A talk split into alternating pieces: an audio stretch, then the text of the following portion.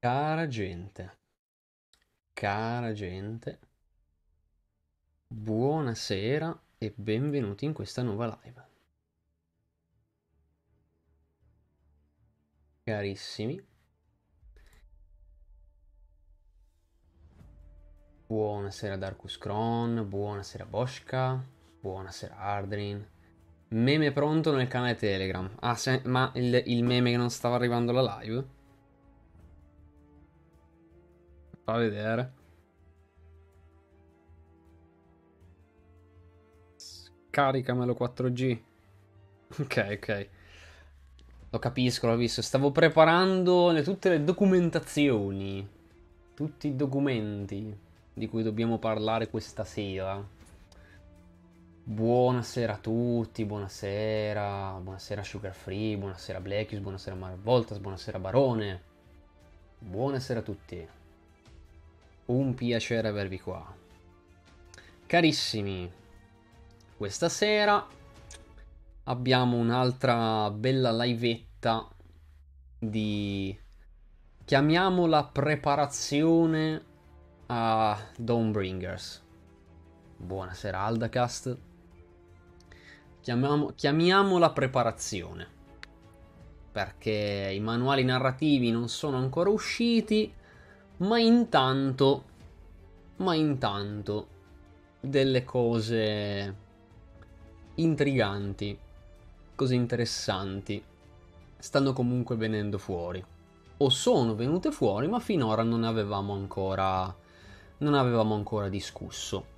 Quindi, come nella scorsa live dedicata a questa preparazione, ci siamo dilettati un po' nel recuperare vari eventi dell'ambientazione, anche scavando un po' nel, nel passato. Questa sera andiamo a esplorare altri eventi.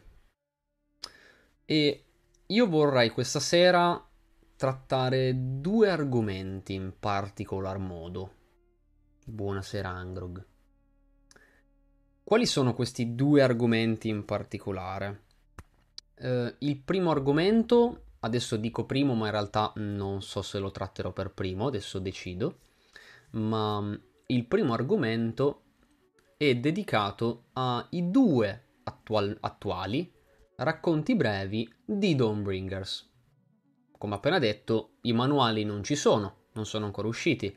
Deve ancora uscire la, la, mh, effettivamente la decima edizione di Warhammer 40.000, deve davvero arrivare nei negozi, quindi è normale che Games Workshop non faccia sicuramente uscire adesso, immediatamente, il, il primo manuale narrativo di Joe Sigmar per non spostare troppo l'attenzione.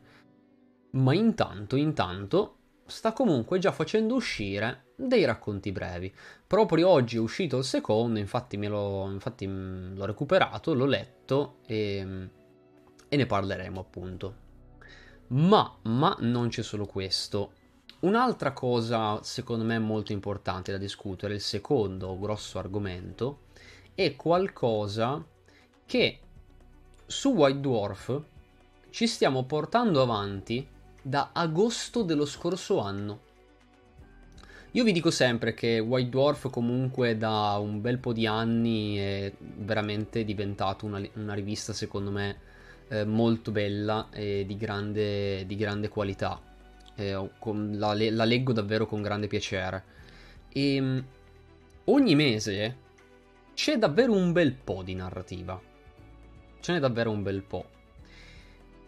Negli ultimi mesi ovviamente noi ci siamo concentrati principalmente sulla parte narrativa di Warhammer 40.000 perché stavamo dando tanta attenzione, come era ovvio che fosse, ad Arche dei Presagi. Ciononostante, non è che ci fosse solo Arche dei Presagi in White Dwarf. Oltre ovviamente a tanta, tanta, tanto materiale dedicato a tanti altrettanti argomenti, perché comunque c'è anche roba di Necromunda, roba di racconti brevi, ci sono interi romanzi serializzati, c'è un botto di roba. Però soffermandomi in particolar modo sui reami mortali di Age Sigmar, è da agosto, agosto 2022, che su White Dwarf sta andando avanti un manu- nemmeno una campagna narrativa, un intero manuale narrativo solo che al posto di essere un, un manuale narrativo, come può essere appunto un manuale dell'Arca dei Presagi, o come poteva essere, rimanendo in ambito Reami Mortali, Stagione di Guerra Tondia, è letteralmente una serie di articoli che insieme va praticamente a comporre un intero manuale a sé stante, però pubblicato all'interno della rivista. Quindi, tra l'altro, buonasera a tutte le persone che stanno arrivando, buonasera anche a Sassus, buonasera anche a Side Effect. Buonasera. E tra l'altro, adesso, adesso, bravo Fabio, che metti la. che metti l'emoticon della, della pera, perché effettivamente il baby me lo devo recuperare. Ecco qua. Ehm, no, no, sono d'accordo sul fatto che il White Dwarf sia assolutamente un- un- un'ottima scelta.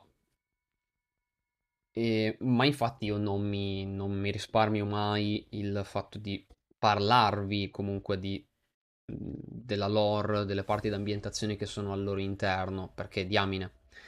Eh, fossero, fossero roba, vabbè, tra- carina ma trascurabile, nel senso, ehi, ehi carino, dici vabbè c'è qualche nozione carina interessante, ehm, ma nulla di che, no, mazza, mm, di qua e di là ci sono veramente delle cose ehm, veramente cazzute, Cioè, a parte, a, a parte a livello di giocatore c'è veramente una marea di roba, c'è praticamente ormai ogni numero ha carte, inserti, eh, tantissima roba tra missioni nuove da giocare, cioè veramente tanto.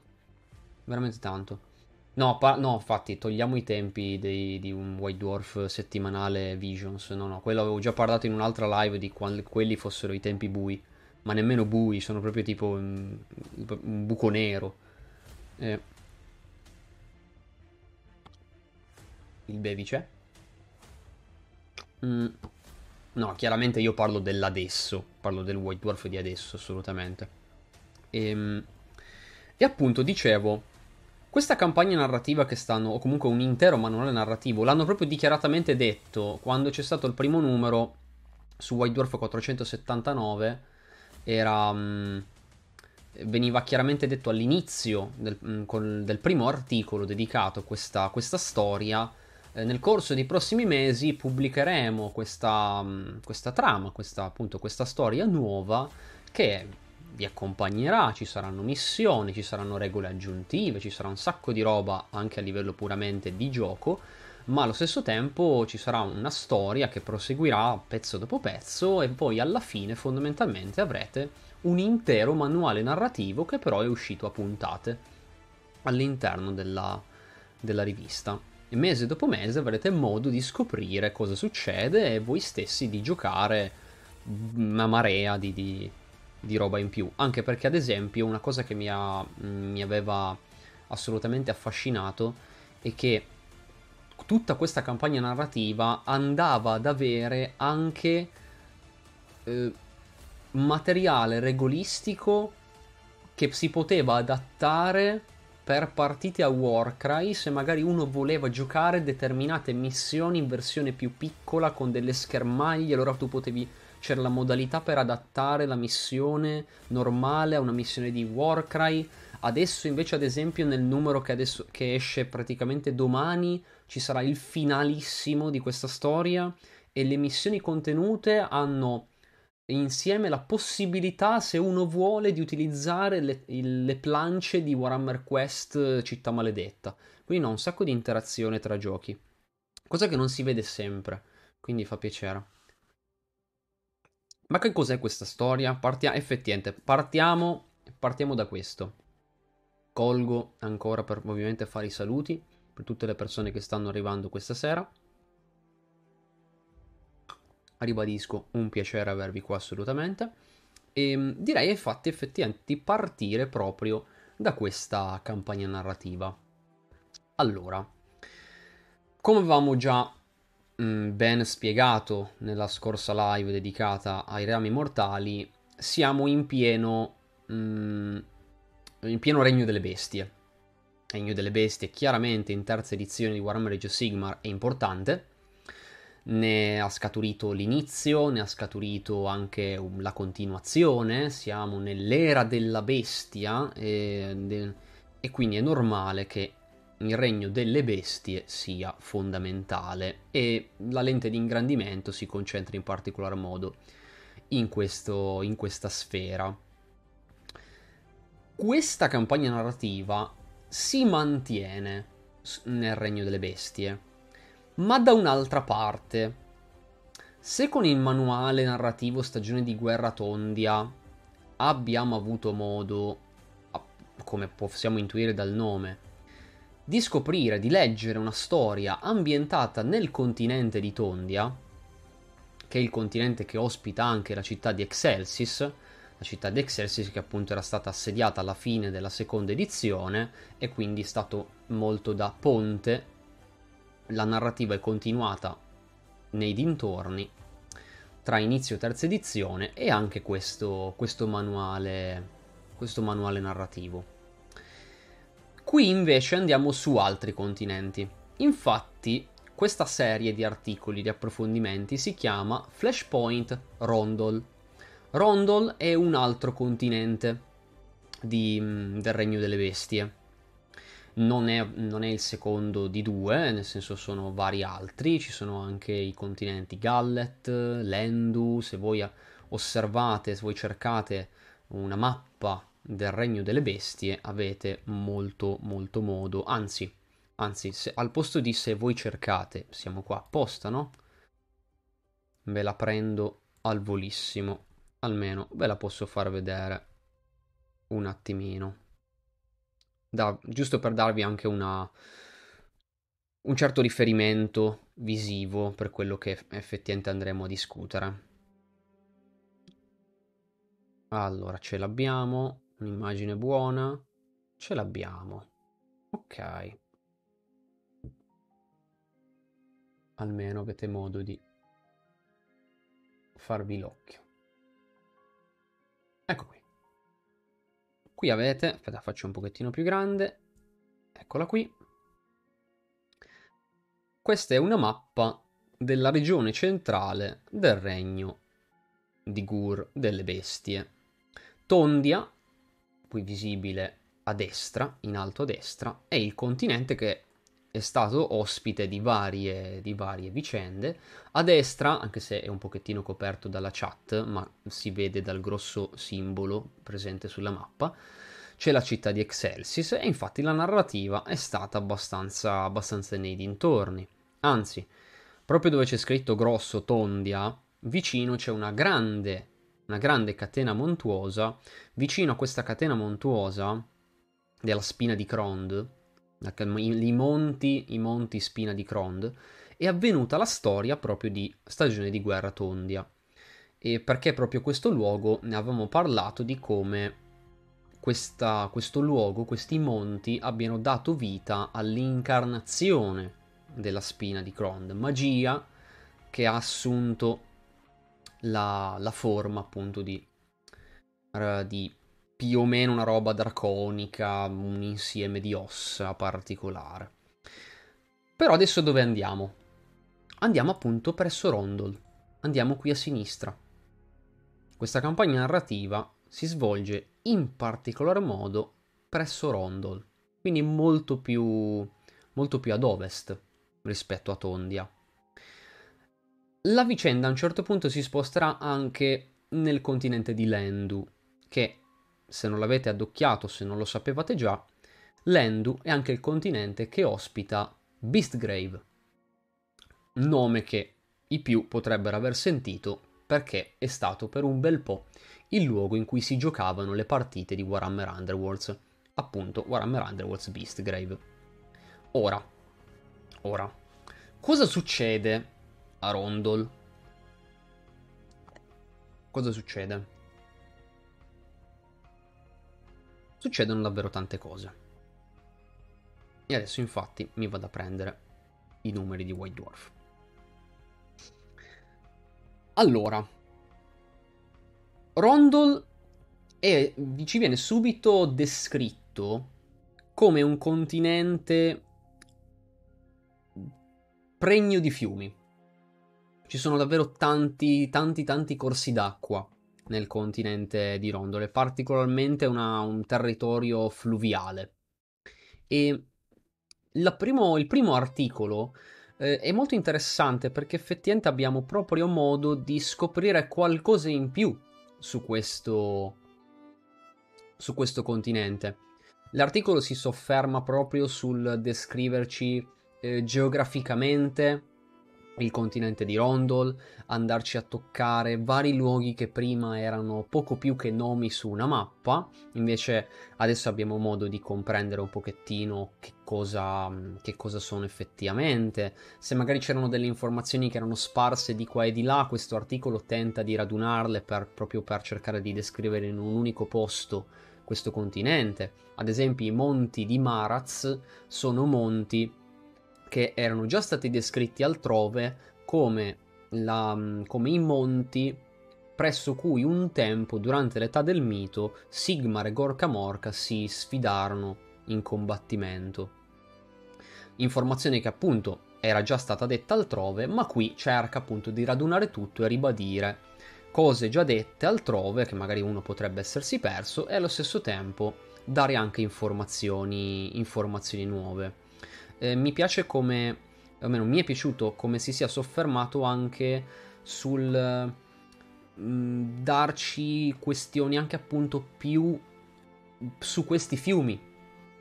Noi nella mappa non vediamo così tanto magari corsi d'acqua, ce ne sono alcuni ma non tantissimo e ci spiega anche perché, proprio perché il regno delle bestie ha un'ulteriore particolarità. Il regno delle bestie ha un istinto predatorio anche nella sua geografia, nel senso la sua tettonica a placche è molto, si può definire letteralmente aggressiva. Le placche tettoniche di, dei continenti del Regno delle Bestie hanno questa tendenza a spostarsi molto facilmente e questo dà quasi l'impressione come se le terre, molto tra virgolette, si mangino perché c'è un costante accavallarsi reciproco, quasi come se i continenti stessi fossero eh, fondamentalmente dei predatori che tentano di avere la meglio l'uno sull'altro. Dà la sensazione di bestie che si attaccano a vicenda. Chiaramente è un'interpretazione di chi popola questo regno delle bestie, ma è probabile che sia anche un'influenza dettata dalla magia che, in, che infusa in questo regno alle placche piace cambiare, esattamente, esattamente. E, ehm, proprio per questo ci viene detto come i corsi d'acqua spesso siano difficili da mappare presso, presso Gur, presso Regno delle Bestie, perché tempo magari di riuscire a mappare un corso d'acqua, talvolta eh, le, la terra si sposta e magari la fonte di quel fiume viene interrotta viene completamente eliminata e magari lascia il posto alla sorgente, spunta la sorgente di un altro fiume da un'altra parte. E quindi le mappe sono difficili da tenere, da tenere aggiornate. Nonostante questo, quindi magari le mappe non ne segnano così tanti, perché è difficile, cioè, risulterebbero praticamente inaffidabili dopo poco tempo, comunque le terre di Rondol sono molto molto fluviali. Abbiamo anche qualche specifica, ad esempio, su questioni commerciali, nel senso di eh, cose come sostanze che vengono eh, commerciate nel, in, questo, in, questo, continente, perché magari sono piante che solitamente eh, crescono in questi territori. Abbiamo un approfondimento che mi è piaciuto molto perché è molto detto civile, eh, c- mm, civile geografico. Ah, rende, rende molto vivo immediatamente questo questo continente. Abbiamo anche qualche, qualche, informazione comunque sul passato in generale, anche di Gur, anche di qualche eh, territorio più in là. Ad esempio ci viene detto anche qualcosa su, su Lendu, che è proprio il continente che sta immediatamente sotto. Lì ad esempio questa, questo spostamento tettonico è talmente presente che addirittura Lendu è soprannominata la terra dei picchi viventi. Tale è questa sensazione che le montagne si spostino e quasi appunto si attacchino l'un l'altro. E dopo varie, de- varie descrizioni appunto geografiche, più di cose che magari crescono, vivono qui, ma a livello magari di fauna e flora, mh, abbiamo anche una sezione dedicata a chi ci abita, chi combatte, chi ci vive in questi, in questi luoghi. C'è proprio una sezione chiamata La gente di Rondol. E qui abbiamo un po' di specifiche su eh, delle città che esistono nel, nel, continente di Rondol, in particolare Everquake City, che sarebbe la città del, um, del sisma eterno.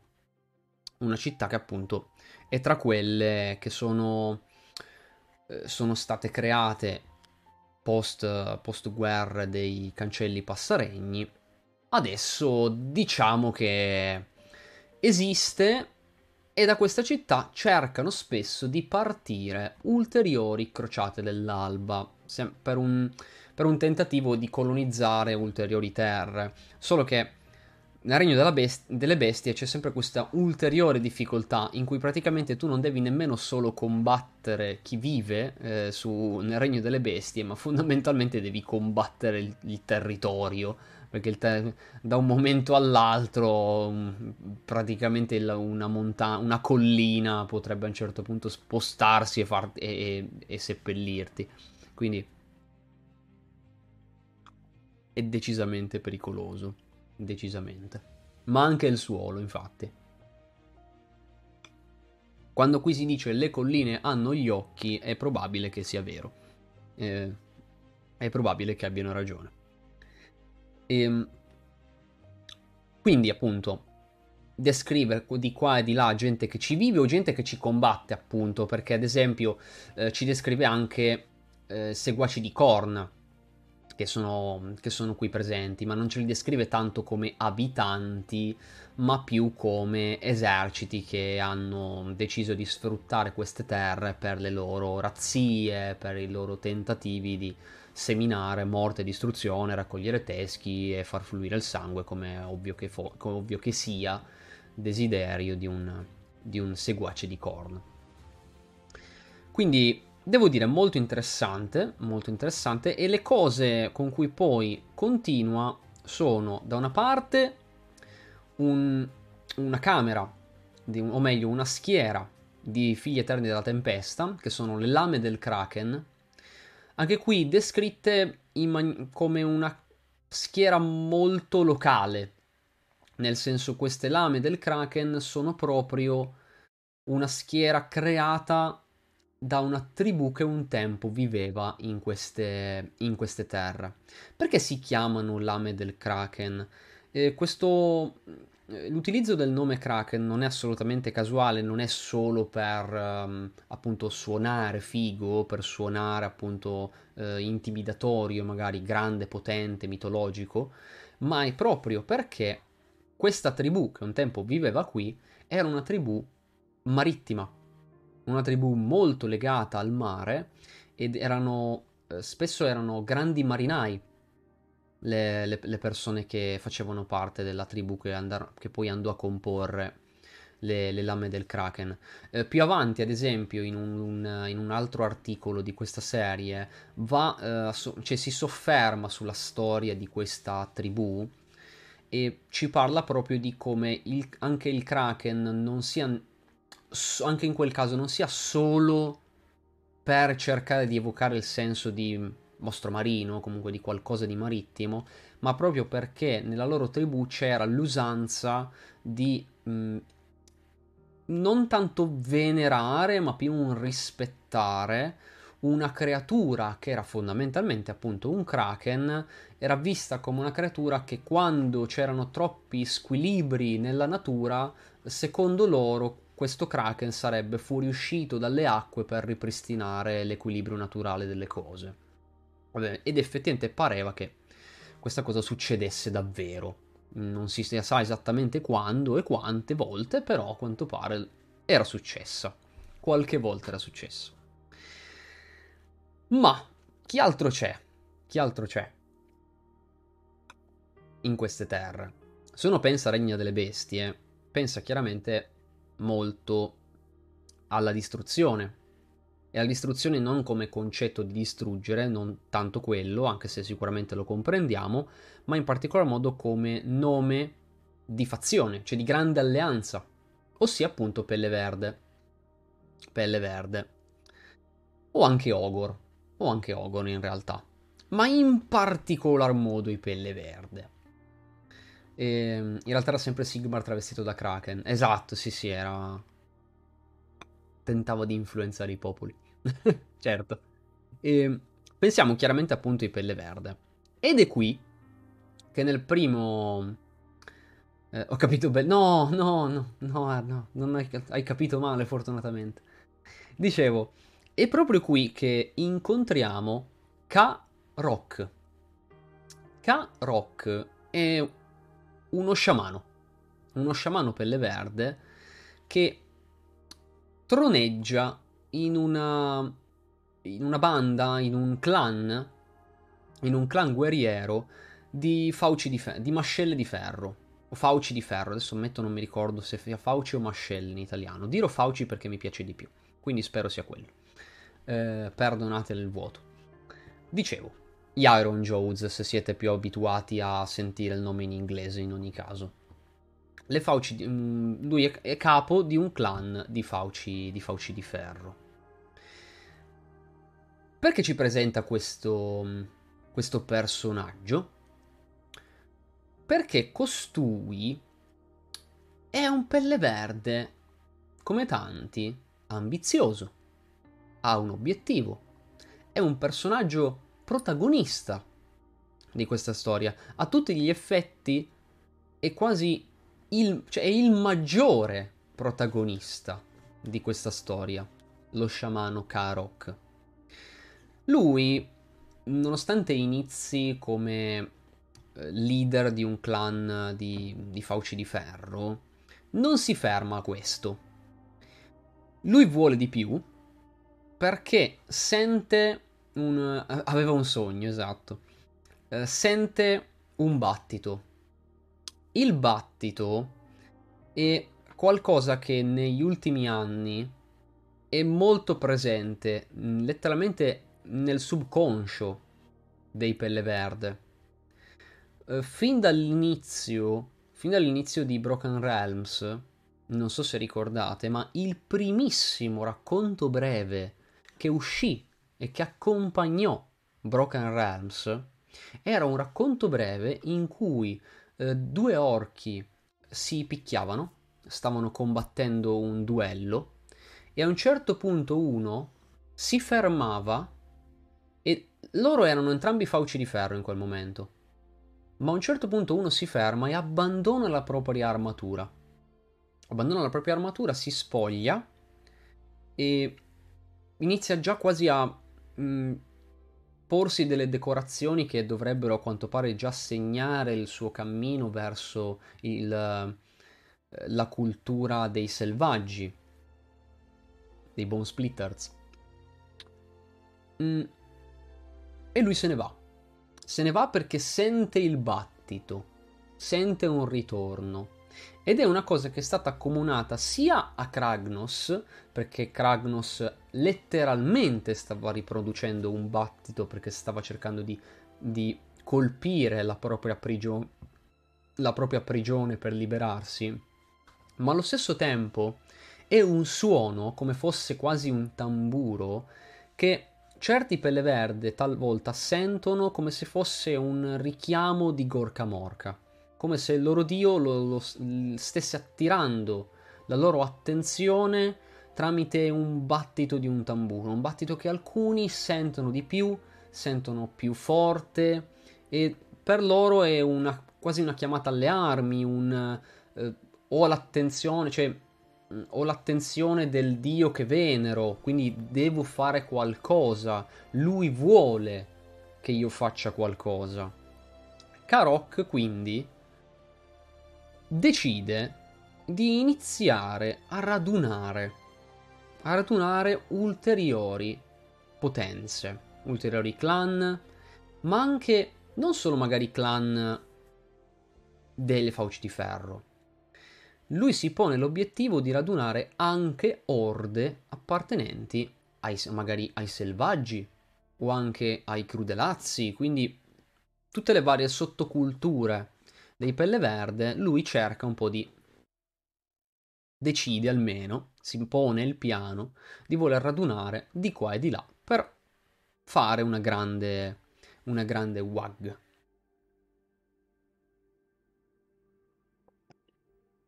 Ma dove è diretta questa, questa WAG? Prima, prima un generico verso sud, ma poi si manifesta un, un obiettivo un po' più particolare, perché evidentemente Karok sente che quello è l'obiettivo, Gorka Morka lo sta richiamando lì, ed è appunto la città del sisma eterno, Everquake City. Lui deve radunare delle forze per attaccare questa città. E sono tante le forze, le forze in gioco. Inizialmente in questo articolo, appunto, ci sono tante forze che però vengono descritte puramente come questo continente è abitato da tutta sta gente, o se non è esattamente abitato, comunque questo territorio è quantomeno frequentato da anche questa gente qua.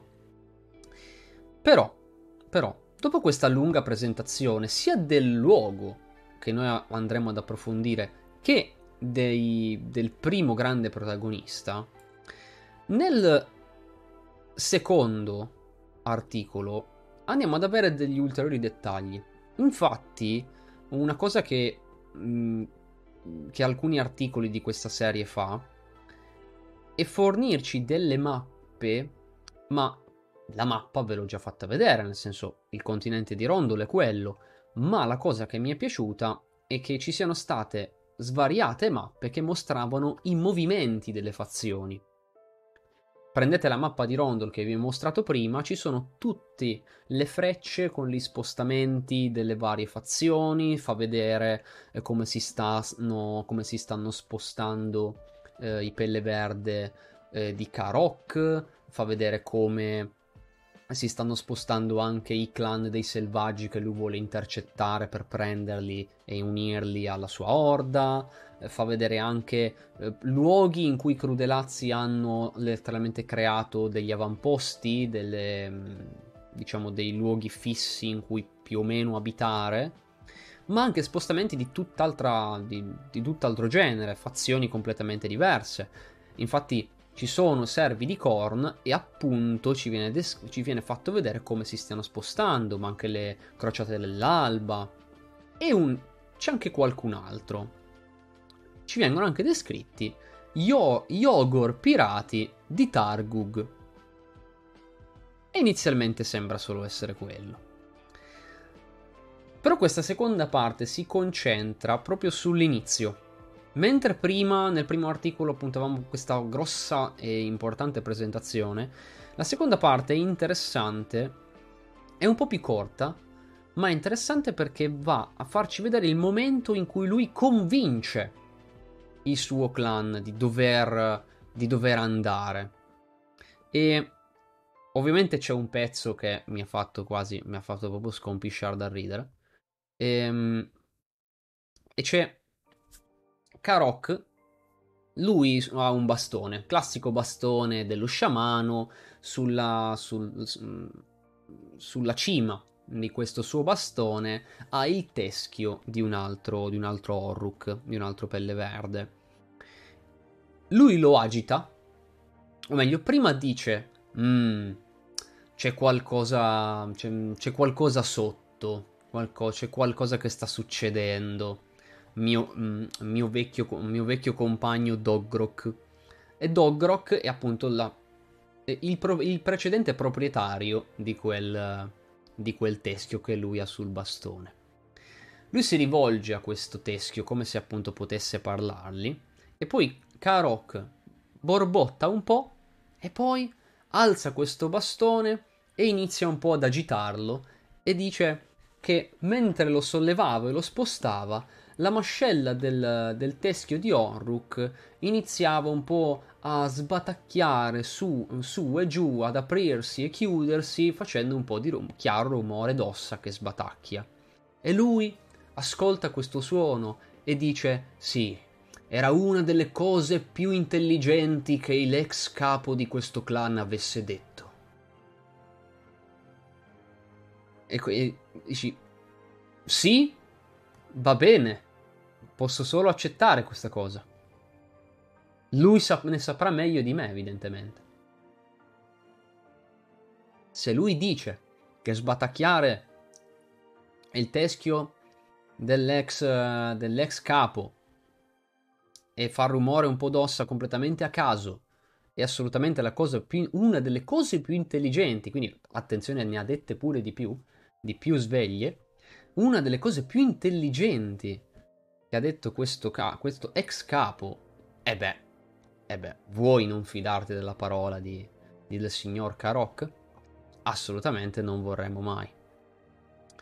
Quindi lui fa sue, tutti i suoi pensieri tra sé e sé e poi rivolge la parola a appunto il suo clan. C'è tutto un discorso, cioè proprio è mm, scritto in maniera romanzata, come ogni tanto vediamo proprio all'interno dei manu- manuali narrativi. Tutta una descrizione dedicata a lui che fa tutto il suo osservare chi lo circonda per vedere alcuni, alcuni individui particolari, ma in più cerca proprio di, di, di convincerli che è giusto che, che loro debbano andare là, che ci siano grandi cose da, eh, da distruggere, da combattere, perché loro saranno più forti. Un classico discorso da pelle verde, non è che devi fare... Bis- con i pelle verde non è che bisogna fare chissà quale mh, grande discorso convincente, alla fine la, la, la punti sulle mazzate e, ed è già molto convincente. E poi c'è un manifesto che non è proprio un manifesto da ricercato, però è un manifesto più di... come fosse un manifesto che è stato appeso in una città, in una città libera, in una città di Sigmar, eh, come fosse un fate attenzione, fate attenzione, cioè attenzione gente della frontiera, la, la minaccia verde discende, l'abominevole Karok e i suoi vili seguaci e poi fa una lista di è conosciuto per atrocità e atti dissacranti non limitati a e si lancia in una lista di atti, eventi, tipo eh, il, massacro di quello, e il momento in cui vennero silenziate le campane, e quel, il macello di di march, di, delle marche del portatore della, della, bandiera, l'estinzione dei litotauri e un sacco di, gio- di cose che chissà se sono vere, non lo sappiamo. Però ci mostra appunto questo, come se il popolo di, di Rondol dovesse fare attenzione a questo individuo. Qualcuno già ne ha sentito parlare. Mm. Tra l'altro, questo manifesto cita anche il se, se dei soldati, magari comunque, o meglio, dei membri di una crociata dell'alba, magari presentano la testa di eh, uno dei, degli sciamani veterani, uno dei veterani, anzi, uno dei veterani dello sciamano Karok, saranno chiaramente molto, eh, molto ricompensati e li verrà diritt- saranno persino considerati per eh, la distribuzione magari di un domicilio più, ehm, più accogliente all'interno di una città. Quindi è sì un, un, manifesto per fate attenzione popolo, ma allo stesso tempo ha anche un po' di, di tratto da... Um, è ricercato, se qualcuno vorrà davvero cimentarsi in una roba del genere, sarete lautamente ricompensati, addirittura con un domicilio. Attenzione. Proseguendo, le altre parti, diciamo che hanno un, uh, un alternarsi, un alternarsi interessante, perché eh, una parte, la prima, era proprio presentazione, tanta roba, tanto scritto. La seconda va ad essere quasi un corollario per questa prima parte, ci mostra proprio il vero e proprio inizio con un tratto più romanzato e ci mette questo grande manifesto bellino. E poi si alternano così una parte magari di vera e propria importante comuni- ehm, continuazione di questa storia e poi magari il numero dopo va ad essere di nuovo magari un approfondimento su una delle fazioni che sta combattendo, che sta partecipando a questo conflitto, a questi eventi e un altro manifesto che se magari di un antagonista anche lì continua a porlo come ah fate attenzione alla grande minaccia che arriva che ha fatto questo e quell'altro che se, la, se l'ammazzate ci presentate prova che l'avete ucciso vi ricompensiamo eh, però comunque attenzione perché è pericoloso per quello e quell'altro motivo. Nel caso invece si parli di eh, gente che invece serve le città di Sigmar, in particolar modo a un certo punto c'è un personaggio eh, figlio eterno della tempesta che riceve un, un, un, manifesto di questo tipo, al contrario lo descrive come ah voi questo, cioè, fate, fate attenzione ma fate attenzione non come abbiate paura ma fate attenzione, cioè degnate di, rigu- di, un certo riguardo questo individuo, questa persona che è un grande soldato che ci protegge, ci se- serve le città, eh, se magari non siete morti anche grazie a lui, cioè cose di questo tipo. Ma buonanotte Blackius, ma recupera, recupera assolutamente. Si, fa, si mette, si, fa, si ricarica anche per questo. Con calma potrai recuperare. Bravo, bravo, recupera. Buonanotte. E, um, la, seconda, um, la seconda grossa parte, appunto ho detto, c'è questo alternarsi, ma la seconda um, grossa parte di storia va a uh, soffermarsi su Karok che inizia a radunare davvero. Prima era un piano, prima era un'intenzione e poi un adesso ho convinto i miei a spostarsi e a essere d'accordo con me sul fatto che dobbiamo radunare altra gente, ora vediamo proprio lui che si mette d'impegno per raggiungere vari luoghi e, mh, mm, e radunare appunto altri, altri, clan e altre sottoculture dei, dei Pelle Verde. Ma allo stesso tempo ci dà anche qualche descrizione di come nel frattempo non stia comunque solo andando dritto dove deve, dove gli serve, sta comunque affrontando eh, la pericolosità di eh, certe crociate dell'alba che si stanno spostando in questi territori, eh, ci sono appunto le lame del kraken, ci sono seguaci di corna, cioè c'è un bel po' di qua e di là. Ma non stiamo ancora vedendo in particolar modo Targug, che è l'Ogor pirata, che comanda chiaramente altri Ogor pirati. E abbiamo principalmente narrazioni di come lui stia radunando gente, ma non ancora questi Ogor pirati. Lui si prodiga, effettivamente lui riesce a radunare tanta tanta gente, ma gli Ogor pirati sono da tutt'altra parte. Nella mappa sono presenti effettivamente, nelle mappe sono contemplati, ma mm, non sono ancora apparsi con in grande stile, ecco. E con la parte seguente che invece vediamo davvero una, una loro apparizione abbiamo proprio mm, tutta la descrizione di questo Targug e poi abbiamo Mr. Gouge che è praticamente il suo secondo in comando. Abbiamo una descrizione di come è fatta un po' la sua nave e anche di come lui stia reagendo ai recenti eventi.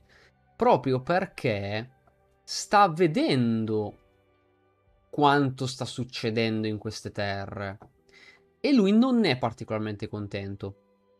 Lui non è un personaggio che, notando gli atti di Karok, vuole mettersi dalla sua parte. Anzi, lui sta vedendo le azioni di Karok come qualcosa che possono andare a pieno disturbo delle sue attività. Perché lui è un ogor pirata e sa che se lui devasta tutto, non può magari andare a predare su certe navi, lui praticamente andrebbe a devastare le rotte commerciali. Se non ci sono rotte commerciali, lui non può fare il pirata su queste rotte commerciali. Non partono navi e lui deve fare qualcosa. E anche qui è molto bello come eh, qui certe motivazioni siano molto eh, molto di stampo ci- civile, cioè Logor Logor è lì che dice mi stai fondamentalmente impedendo di lavorare. Cioè, io sono un pirata, io non posso più fare il pirata se tu mi ammazzi tutti, se tu mi, mi devasti tutte le terre. Non va bene. Fosse appunto Yogor che semplicemente pascolano e vanno a mangiare tutto quello che si trovano davanti, que- quelli sicuramente sono un po' più un po' più volenterosi di stare magari dalla parte di un individuo come Karok. Ma questo qui invece eh, dice: eh, Io sono un capitano di una nave. Io sono appunto un pirata. E come faccio a fare il pirata se non ho nessuno da, pi- pi- da piratare? Cioè, diciamolo così. Quindi è, è molto carino. Anzi, ad esempio, ad esempio, cerca anche di capire dove potrebbe essere diretto, quale potrebbe essere secondo lui il luogo più interessante in cui potrebbe dirigersi e infatti Targug con un colpo, con un colpo della sua pistola riesce a essere preciso e ad abbattere una piccola nave dei, dei Caradron, che era una piccola, una piccola aeronave mercantile, la abbatte, vanno, mh, vanno, a indagare sui resti di questa, di questa aeronave e osservando cosa stava trasportando dice ah sì eh, c'è un carico e quindi ok abbiamo capito è chiaramente un, um, una spedizione quindi se un commercio allora saranno diretti da quella parte loro riescono a risalire al fatto che spe- la spedizione che loro hanno fermato era diretta verso appunto la città di Sismeterno quindi sanno che evidentemente il luogo più florido dovrebbe essere quello. Quindi capiscono che probabilmente ci dobbiamo dirigere, dirigere lì. Lì è il luogo in cui noi stessi troveremo maggiore, maggiore bottino, perché siamo pirati appunto.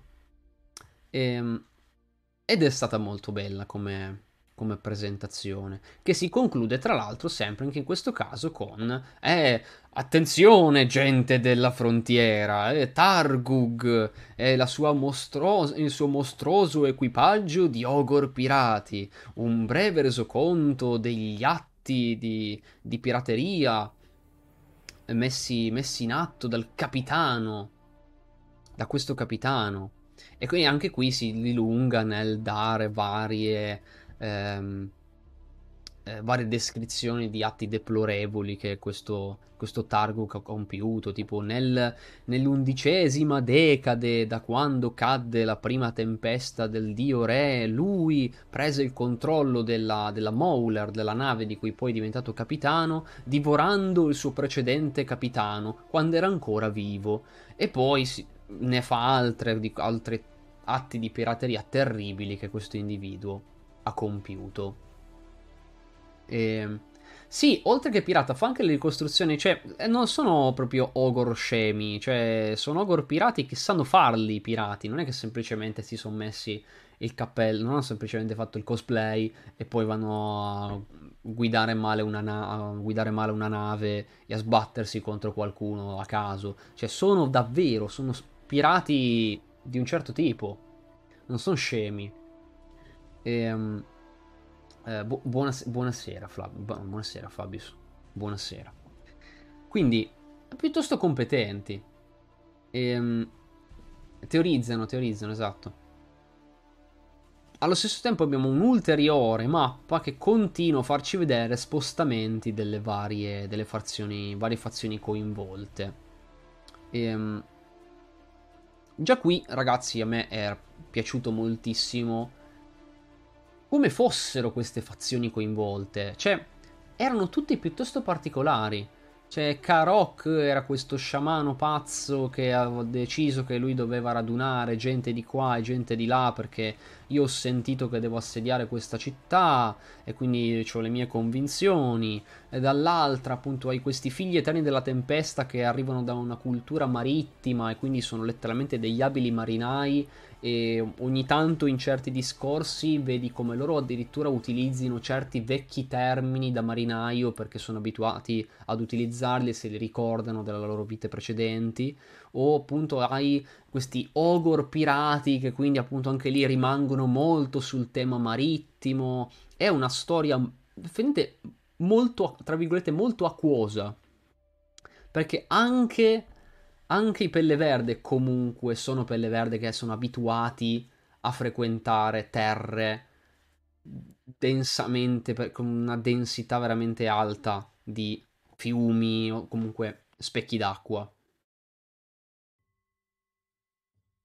Già me lo immaginavo, questo è il giorno in cui avete quasi catturato il capitano Targug Sparrow. E invece, infatti, infatti. Gli orchi che sanno usare la testa, non mi riferisco alle testate, e ogni tanto succede, intanto succede.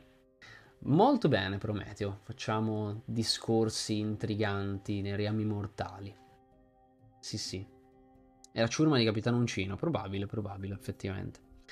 Uh, tra l'altro, a un certo punto alla, mm, alla schiera, chiamiamola schiera, alla WAG, no, giusto WAG, un termine più corretto, alla WAG di Karok si uniscono anche dei Gargant comunque, sono proprio...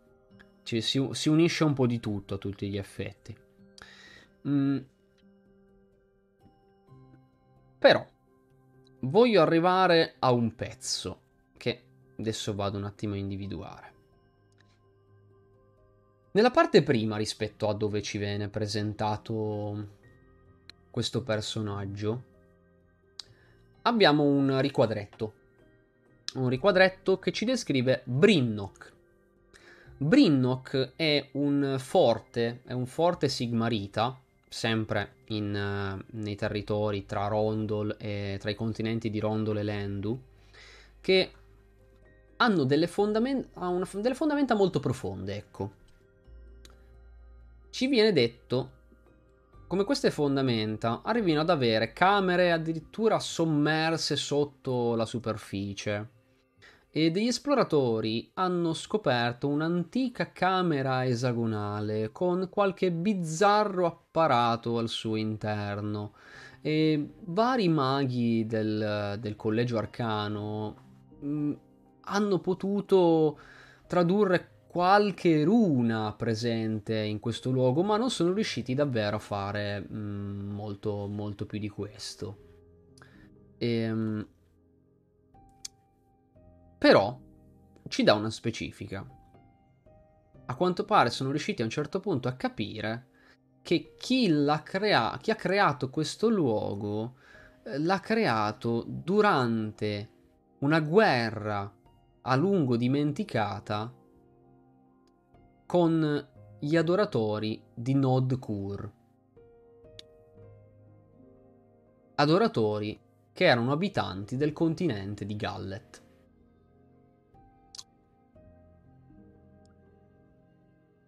Però ce la descrive appunto come un, un, luogo ormai dimenticato, nel senso sì, purtroppo hanno scoperto questo, però niente, alla fine mm, non sono riusciti a fare molto. Hanno capito però, dopo qualche informazione sommaria sulle sue origini, che questo, questo meccanismo, i meccanismi di questa camera, possono produrre un arcano artificio, ovvero poter plasmare la roccia, il metallo e le ossa in armature molto più efficienti di una forgia tradizionale. Però non riescono bene a capire perché questo macchinario riesca a fare questo e mm, chi appunto abbia creato una roba di questo tipo. Mm, smisero di farsi particolari domande e semplicemente tentarono di difendere questo luogo perché comunque era oggetto di battaglie perché comunque i pelle verde passavano anche di lì. Vi invito a tenere a mente questo nome Nodkur perché non interrompo il filo del discorso per, fa- per parlarne adesso, ma quando finiamo questa storia devo tornarci. Andando avanti. Un altro pezzo invece si concentra su i, mm, sulle lame del Kraken. Anche qui cerca di darci maggiori specifiche su chi siano stati, chi siano adesso, ci narra appunto la loro, la loro storia, come loro erano l'antica tribù dei Catargi, come siano stati un tempo praticamente quasi ammazzati tutti da Gutroth Spium e la, dalla sua flotta mefitica di Nargol. Nel cercare di difendersi hanno provato il loro valore in nome del dio re e quindi sono, hanno ottenuto la possibilità di essere, di essere riforgiati. Il nome adesso mi sfuggiva purtroppo, non me lo ricordavo a memoria, ma adesso ce l'ho di nuovo sott'occhio. Il Kraken che loro rispettavano, grande Kraken, era Alar Krakon. Appunto, come ho detto prima, questa creatura che loro sostenevano, erano convinti che talvolta, occasionalmente, avesse l'obiettivo di ristabilire l'equilibrio naturale delle terre che loro stessi abitavano quando ci potevano essere degli squilibri troppo grandi. Devo dire davvero che è, um, è molto interessante questo. Cioè, le descrizioni riescono molto a raccontarci queste battaglie, ma allo stesso tempo darci delle belle descrizioni su chi sono. Hanno sempre quella cosa che ti dà un po' l'ispirazione del progetto hobbistico, nel senso hai queste descrizioni di camere o comunque faz- piccole sottofazioni eh, interessanti, per cui voglia magari di... Ah, però magari un'unità, un esercitino, ce lo farei. Mi interrompo un attimo per rispondere a Prometeo, ma prima leggere la sua domanda e poi rispondere. Se dovessi fare il cosplay di una fiaba, quale faresti e perché Capitano Giacomo Uncino? Non saprei, non ho mai pensato, non credo nessuno in realtà, cioè, però se dovessi, Dio. Beh sì, Capitano Uncino sarebbe sicuramente una bella scelta.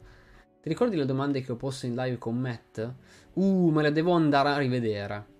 Me le devo andare a rivedere.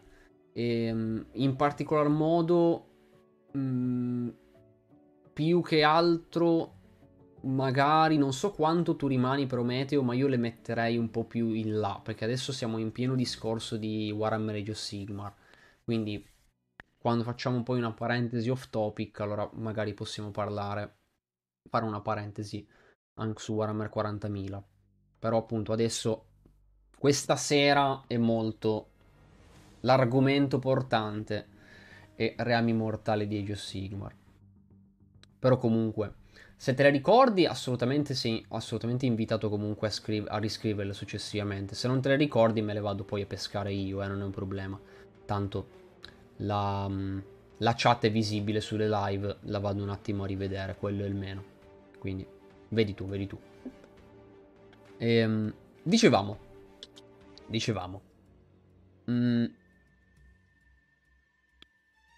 La storia appunto continua nel narrarci queste, questi combattimenti, abbiamo vari personaggi che mostrano un po' tutta la loro tattica, come combattono di qua e di là, mostrando però magari le loro qualità dettate dalle culture che ci hanno descritto finora.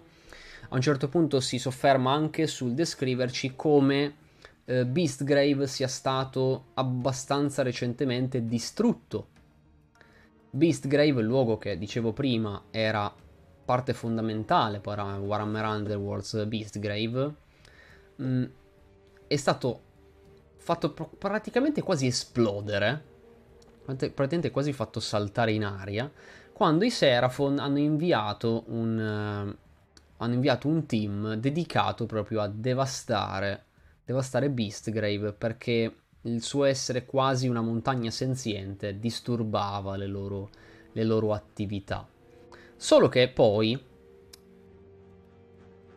o almeno in questo momento, i Pelle Verde si resero conto di poter canalizzare qualche energia delle, di Gur, delle bestie, ancora presente in questo luogo. Infatti, parte di questo articolo si concentra sul raccontarci come i Pelle Verde tentino di costruire dei totem, comunque effettuare un eh, rituale che canalizzerà, renderà ancora più potenti più potente questa WAG grazie alle energie di Gur e come i figli eterni della tempesta, delle lame del Kraken stiano tentando ampiamente di fermare tutto questo. Perché ovviamente è una roba molto molto pericolosa.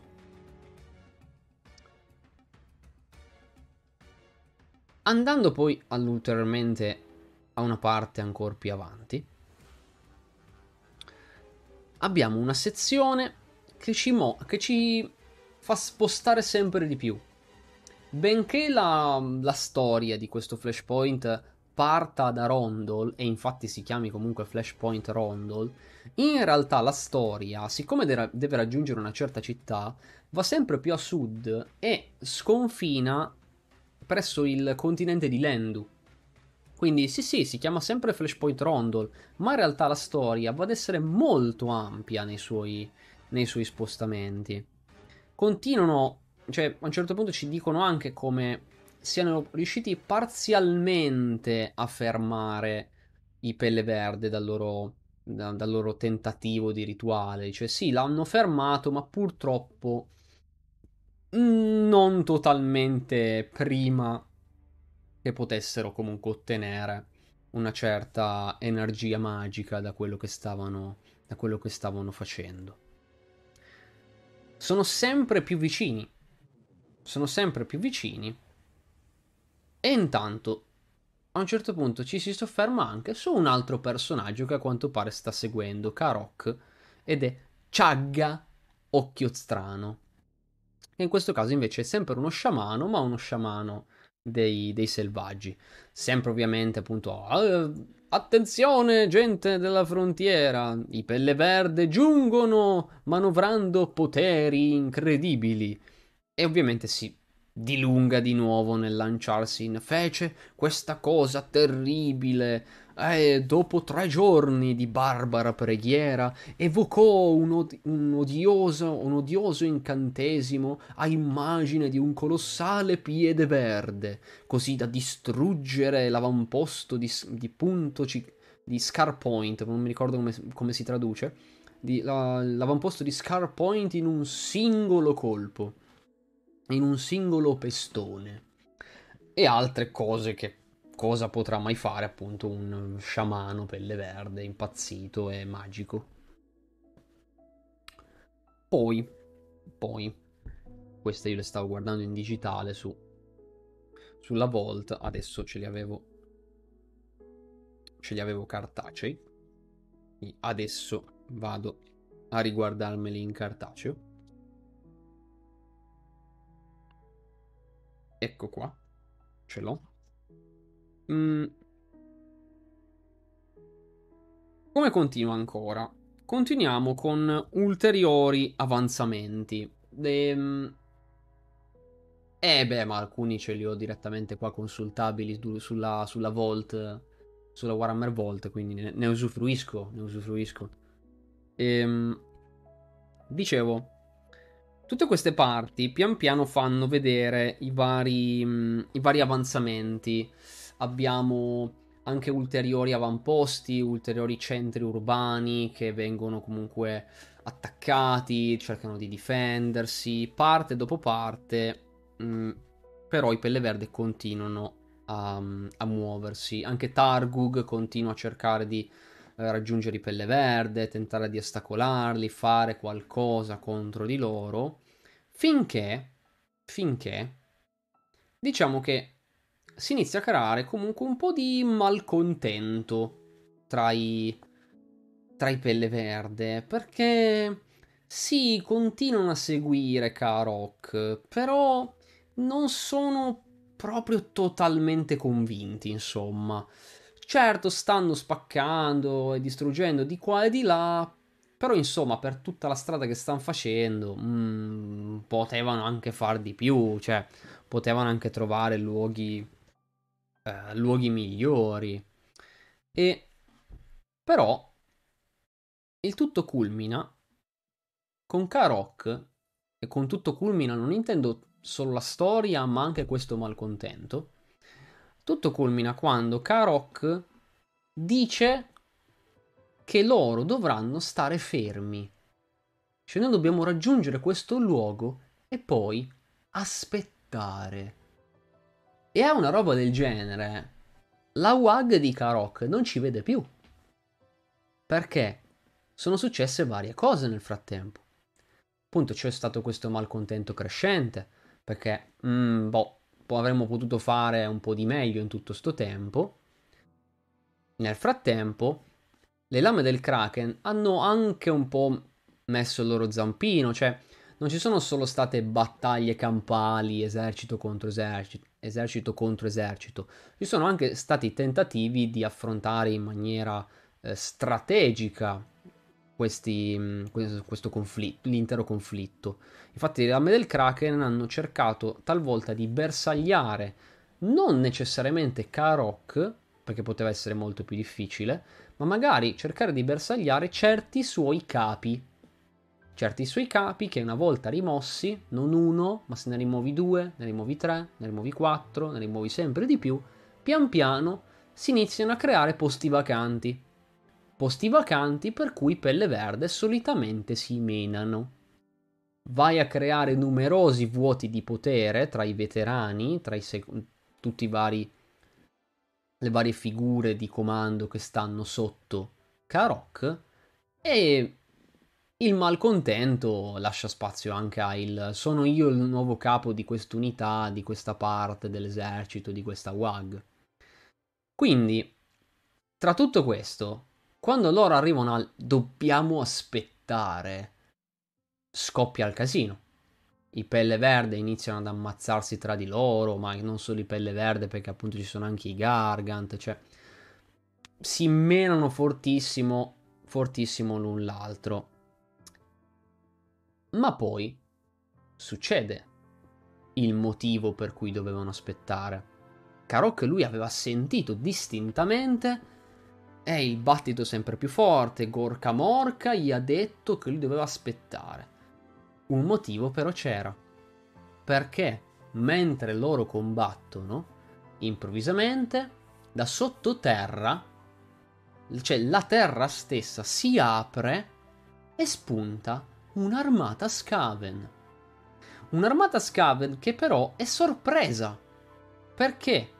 Secondo quello che sembra, sembra trasparire da ciò che vedono i pelle verde, gli Skaven non si aspettavano di trovare qualcuno.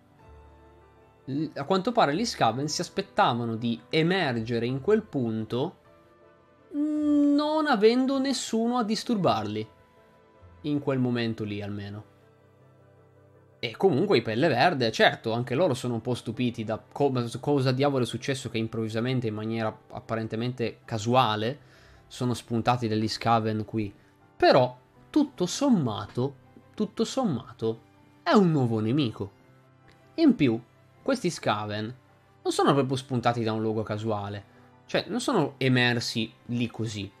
Lì vicino, loro stavano sperimentando con un cancello passaregni un cancello passaregni che però era stato corrotto dalla, dalla mutapietra, dagli esperimenti degli Scaven, e che in quel momento brillava di un forte verde.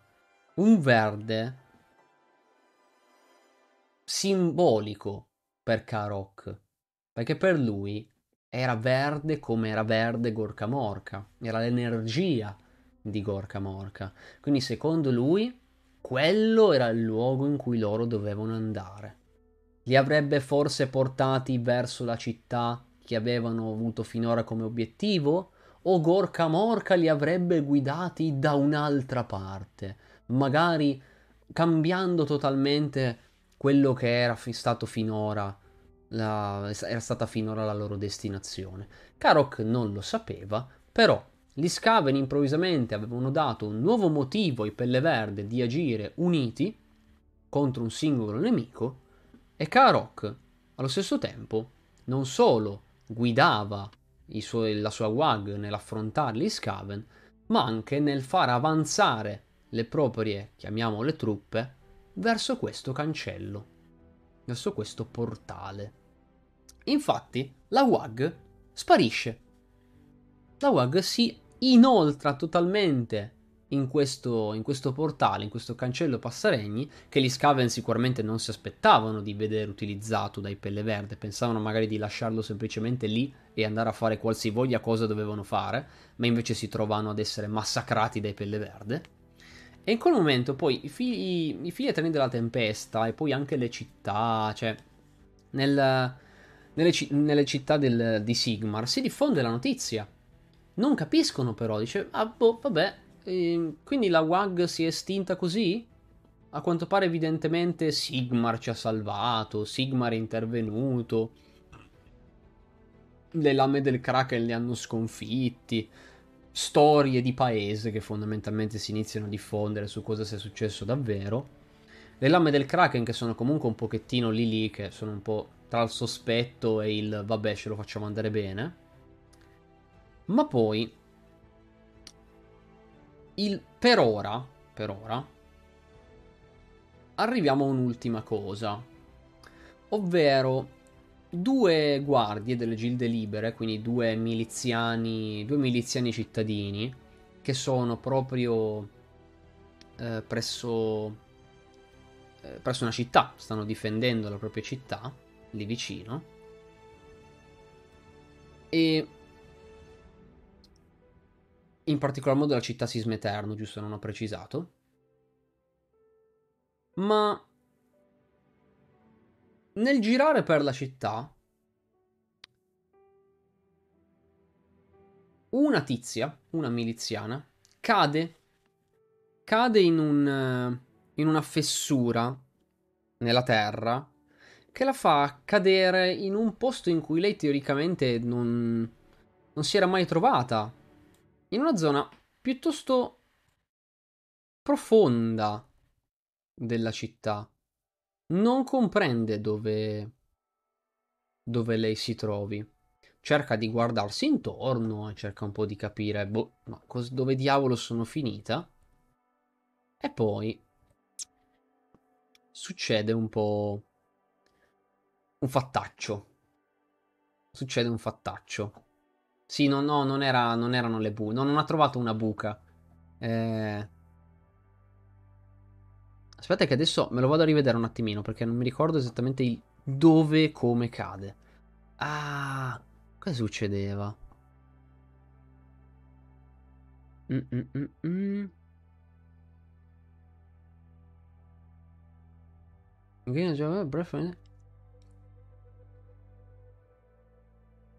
Sto leggendo un attimino il pezzo perché giuro che mi sono completamente dimenticato com'è che appunto lei cadeva.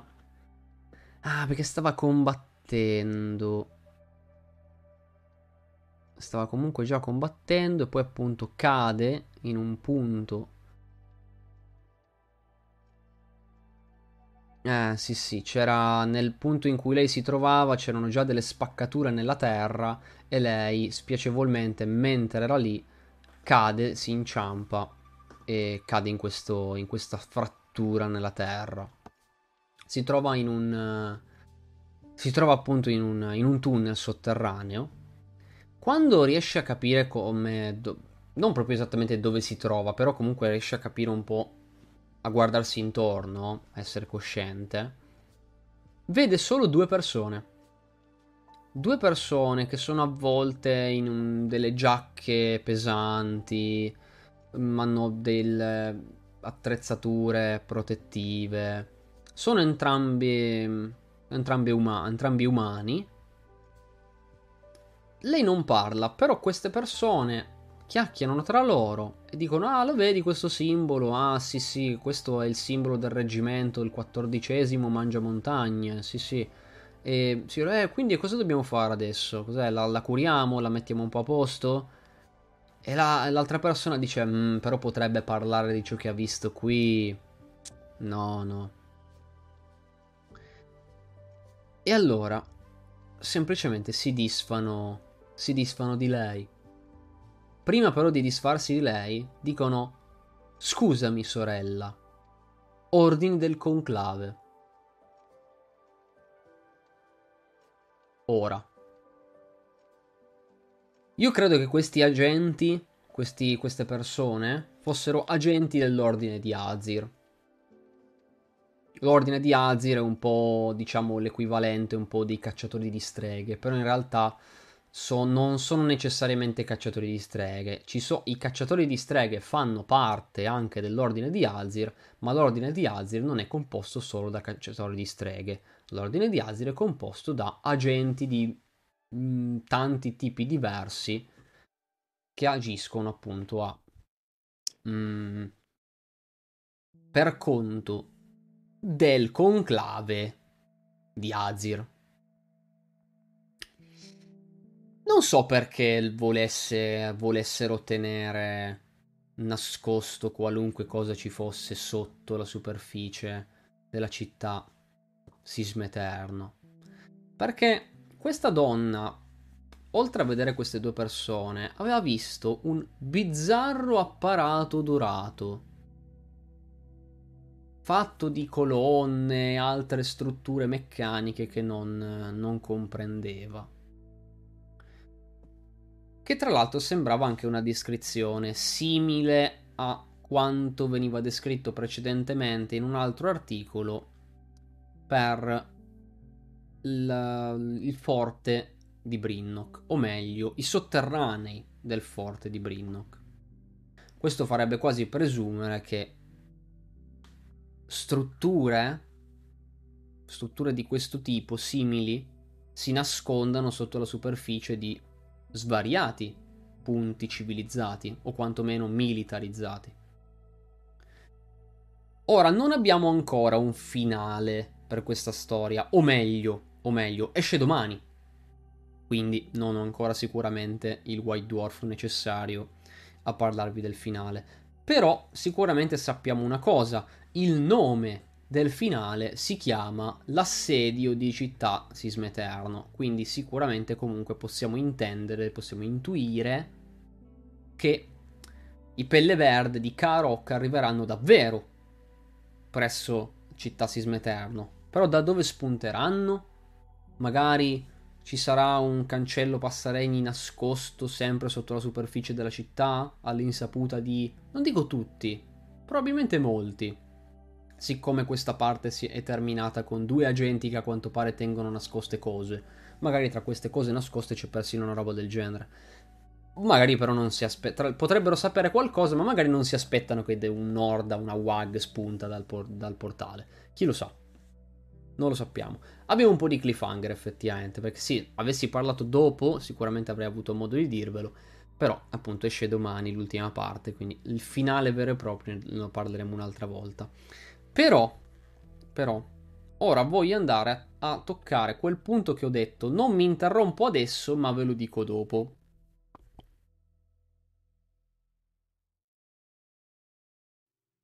Allora.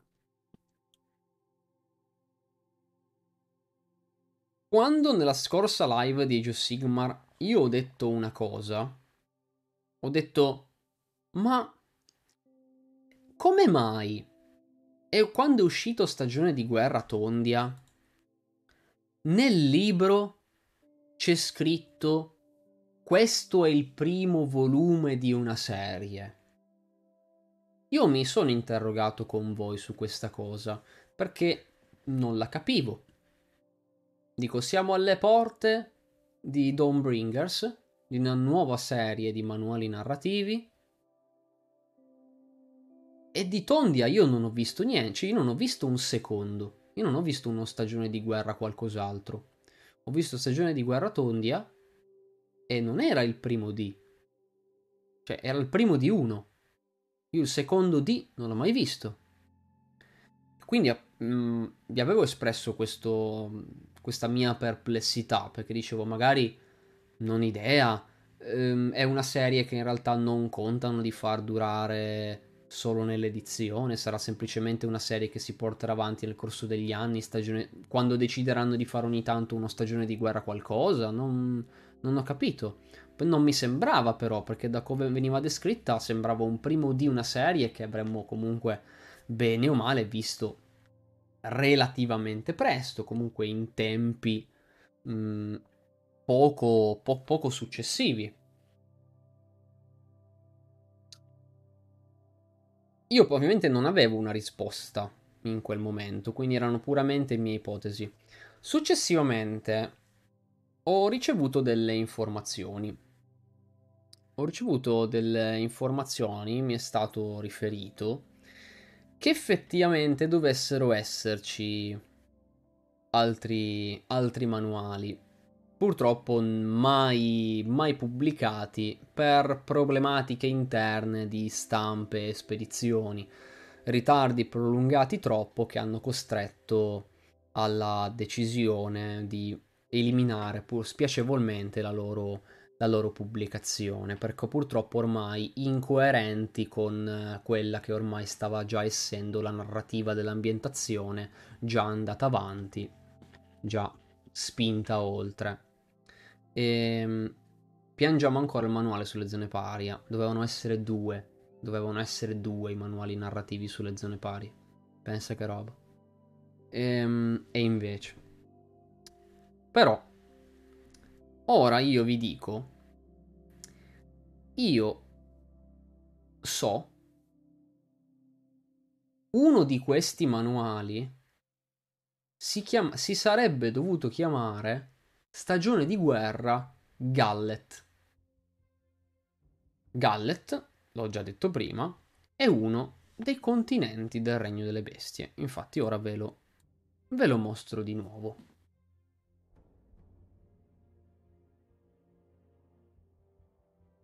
Proprio vicino a Tondia, a sud-ovest, c'è Gallet. Altro... Altro continente. Ecco. Mm. Ci sono delle cose che noi non abbiamo mai visto e che difficilmente vedremo dato che questo manuale narrativo non verrà pubblicato. Ma alcune cose che noi abbiamo visto in questa, cioè comunque avreste modo di vedere in questa serie di articoli d'approfondimento, qualcosa quantomeno era approfondito almeno nel manuale Stagione di Guerra Gallet. Infatti, infatti, qua c'è l'Underchasm, l'abisso sotterraneo Secondo stagione di guerra Gallet, nell'abisso sotterraneo ci sarebbe stata una parte di storia che avrebbe visto l'emer- l'emersione dell'incarnazione dell'abisso sotterraneo di Gur. Quindi avremmo visto un'altra incarnazione. Quindi presumibilmente anche il suo modello. Avremmo però visto anche la città di Templia perché tra i termini che so aver fatto parte di questo libro c'era anche un reggimento di Gilda Libera templiano. Ci sono anche i Blood Gallet. Gli Ogor de, Blood, del, dei Blood Gallet avrebbero fatto parte di questa storia. Ma, ma, Prima vi ho detto di tenere a mente un, tenere a mente un nome. Ecco. Perché questo nome è importante? Br- Brinnock appunto era, ah sì, creata a quanto pare, guerra dimenticata con gli adoratori di Nod Kur. Qui Nod Kur non ci viene detto assolutamente che cosa sia. Mm, boh, è un tizio o una tizia un qualcosa, un'entità, beh. La parola, come veniva presentata in stagione di guerra Gallet, doveva essere Nodkur il grande squamoso. Era il nome di un antico? Erano dei Serafon? Sono, sta- sono i Serafon gli autori, i creatori di queste strutture? Possibile? perché comunque quando si parla di strutture antiche poco comprensibili si va spesso sul magari sono stati Serafon, è probabile. Però ufficialmente, quindi di materiale che esiste, Nodkur è Nodkur, non è niente, è un nome, non sappiamo cosa possa essere. Evidentemente in stagione di Guerra Gallet avremmo avuto modo, al, quantomeno, di scoprire qualcosa su questo, su questo personaggio. Avremmo almeno ricevuto un suo titolo, il Grande Squamoso. Già a sentire il Grande Squamoso, almeno avremmo avuto maggiore, un, po- un pochettino maggiore possibilità di, di capire qualcosa. E non solo. Non solo, attenzione. Perché adesso vi voglio andare un attimino a prendere un'altra roba. Di un altro, di un altro termine. Che è Gnorl. Gnorl è una luna. È una luna del, del regno delle bestie. Adesso voglio solo andarvi un attimino a prendere, andarmi a prendere un pezzettino perché voglio effettivamente leggervelo su, su questo Gnorl o questa Gnorl. Momento. Eh, perché non mi ricordo esattamente in quale numero era, quindi adesso lo guardo. Perché una luna che fino ad ora anche lì sì era già stata nominata, è una luna, quindi nelle mappe era già, era già contemplata, ma non è che ci fossero chiesto quali descrizioni, semplicemente veniva descritto che Gnorl è una luna che mitologicamente si ritiene sia una luna sopravvissuta e si chiama eh, Gnorl Half Eaten, la, la morsicata la mezza mangiata, perché a quanto pare c'era un'altra luna, o meglio un altro essere che invece è stato presumibilmente divorato da qualcosa, mentre que- questo Agnorl invece però è riuscito a sopravvivere. Ecco, questo è quanto, questo è quanto si, si poteva sapere su una roba, su una roba del genere. Adesso però voglio andarvi proprio a prendere questo pezzo perché voglio farvi capire perché è... era potenzialmente interessante questa cosa. Mannaggia. Mannaggia. Allora, adesso lo pesco. Dov'eri, dov'eri, dov'eri? Che mi ricordo che eri qua in giro. Mm. Eccolo qua.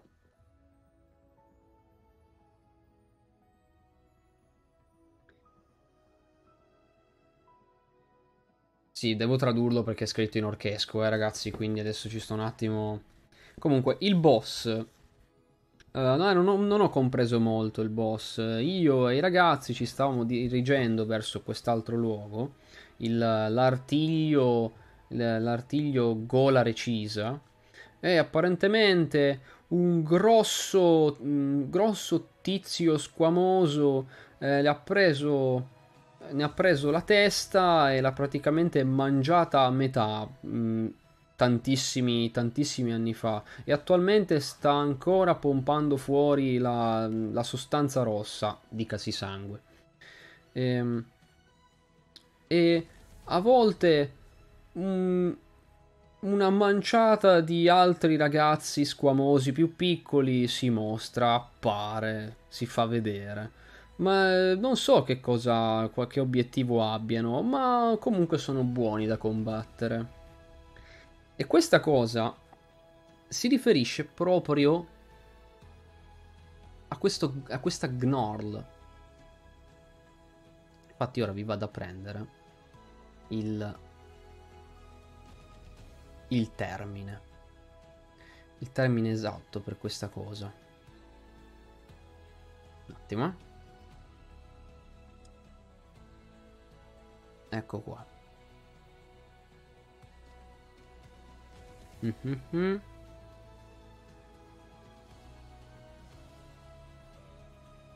Nod Kur, l'abisso sotterraneo, dove sei Gnorl?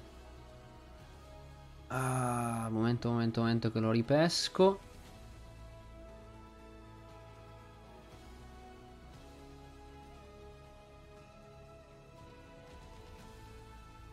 Dove diavolo è finito? Gorl con la morsicata comunque. Gnorl, scusatemi.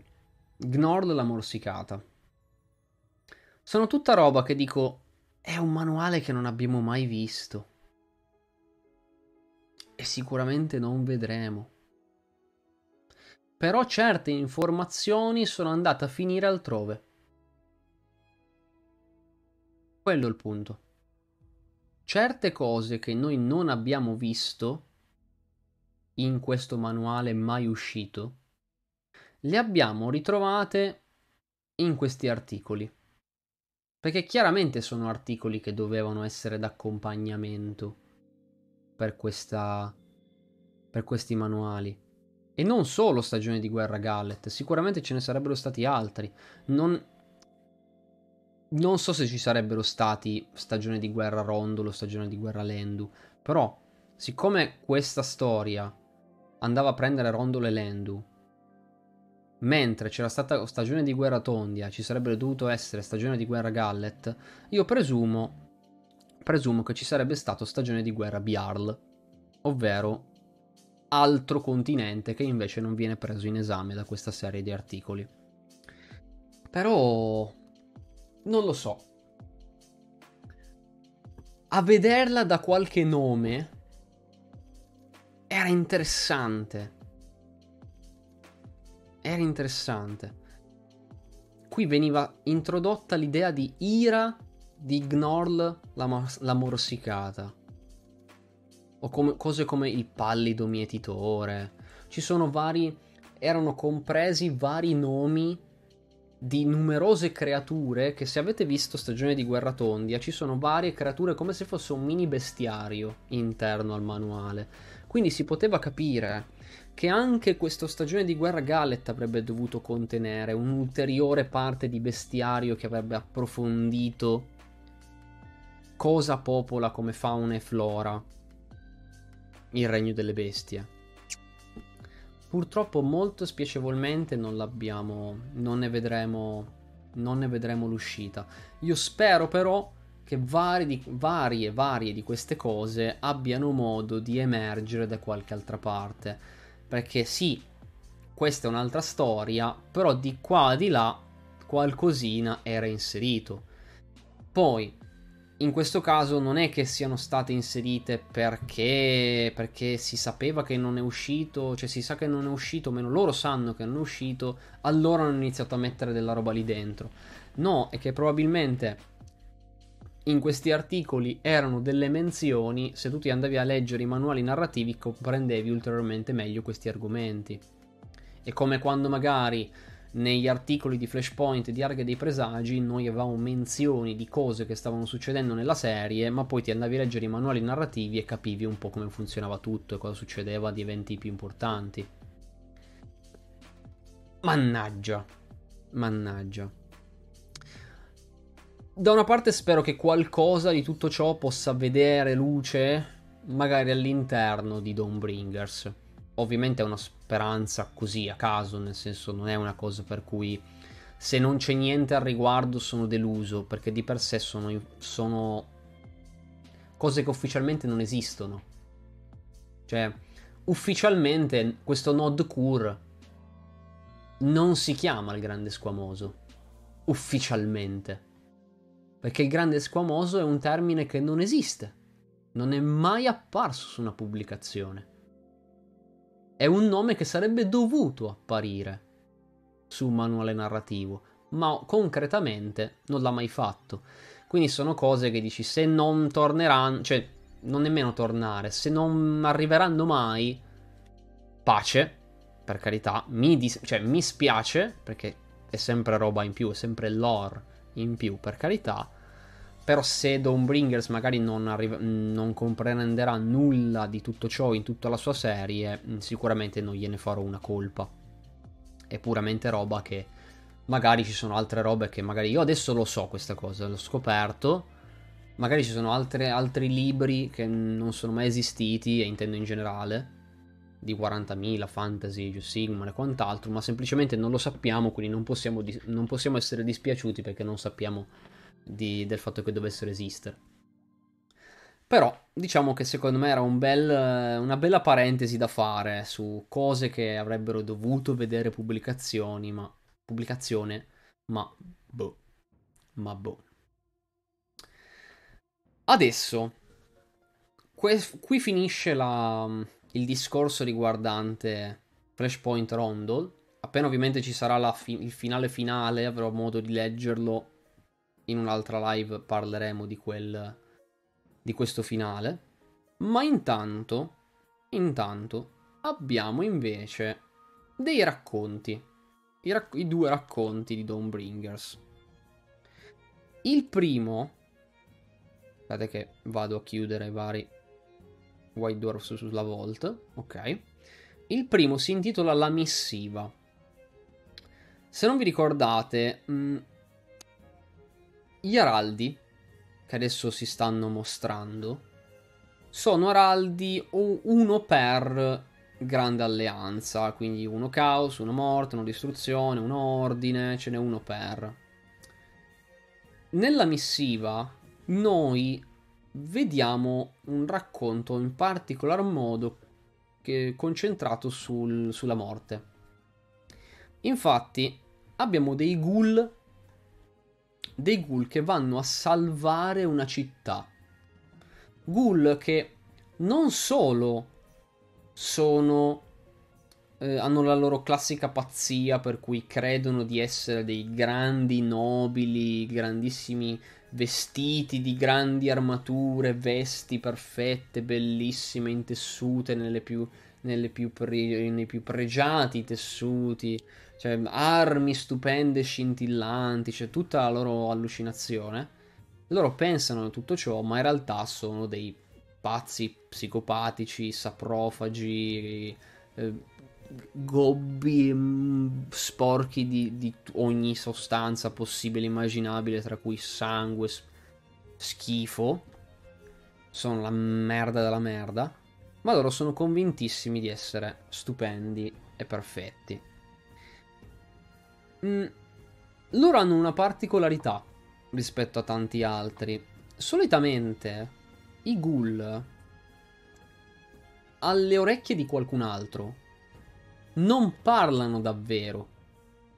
Loro pensano di dire tutto quello che. cioè, tutto quello che credono di dire, sono convinti appunto di dirlo, e invece quando qualcun altro li ascolta, sono dei pa, cioè sono semplicemente un mucchio di versi, urla, schiamazzi, e grugniti e simili. Loro sono convinti che tutti quei versi strambi siano parole persino con una grande dialettica. Diversamente dal solito, questi ghoul dimostrano di saper davvero parlare. Hanno comunque loro, il loro filtro, diciamo, sono comunque assolutamente dei ghoul e credono di essere dei grandi però di cavalieri, del grande pro d'esercito, però parlano davvero. Quando, loro si espri- quando il loro portavoce si esprime con grandi termini altolocati, lo fa davvero. Lo fa davvero in un'occasione più unica che rara. Sono tutti incappucciati, tutti che si fanno vedere poco per come sono fatti.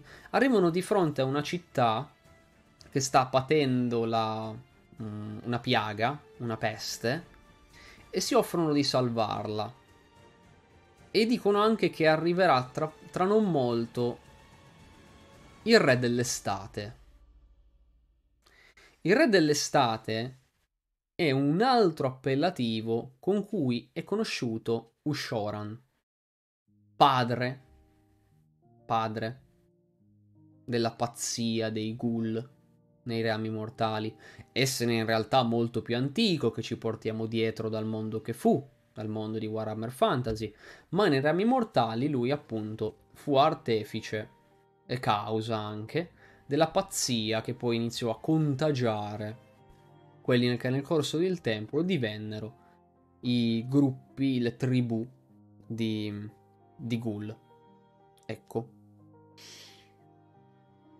Questo individuo parla del fatto che il re dell'estate, o comunque Ushoran, sia prossimo al ritorno, prossimo al suo arrivo. Però purtroppo poi diciamo che cade la maschera, perché le guardie cittadine scoprono chi hanno davvero davanti e scoppia un combattimento. Questo portavoce, tra l'altro, che finora aveva, che fino a quel momento aveva parlato a nome dei ghoul, aveva il nome di Sir Gerrion. Ok. Sono molto incuriosito da quello che potrebbe essere davvero un arrivo di, di Ushoran. Non so se potremmo vederlo proprio all'interno di questa serie. Non saprei. Però sarei molto felice se magari in un futuro di quarta edizione di, um, di Age of Sigmar vedessimo davvero come personaggio centrale Ushoran. Perché se ne parla sempre di più. Prima di tutti gli articoli di Flashpoint Rondol c'è stato anche un articolo di approfondimento proprio sui ghoul. Proprio sui ghoul che anche lì premeva di nuovo su lei, si dice che Ushoran sia prossimo al ritorno, forse tornerà tra poco e questo e quell'altro. Quindi dici sì, da una parte potrebbe essere la classica cosa al...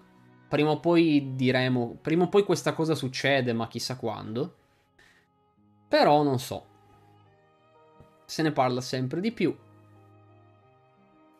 Io non ci metto la mano sul fuoco, però spero, è anche, pu- anche puramente una mia speranza, che mm, possa arrivare, spero magari quarta edizione. Non azzardo durante questa serie Dawnbringers, ne sarei sicuramente felice, ma non ci conto minimamente. Una quarta, durante la quarta edizione sarebbe, sarebbe bellino, anche perché Tempo fa mi era stato riferito che presumibilmente i ghoul avrebbero dovuto ricevere una interessante dose di novità modellistiche, quindi spero che questa informazione sia, si riveli corretta e tra questa interessante dose modellistica ci sia anche in mezzo Shoran. Lo spero molto perché è un interessante personaggio. Sarebbe bello vederlo davvero a livello modellistico. Mm. Però c'è una cosa riguardante la, la peste, la piaga che stanno, che stanno affrontando. In questo racconto si parla molto di piaga della disperazione, cioè meglio, si parla di piaga della disperazione. Mm. Quando ha detto piaga della disperazione, mi è suonato un campanello.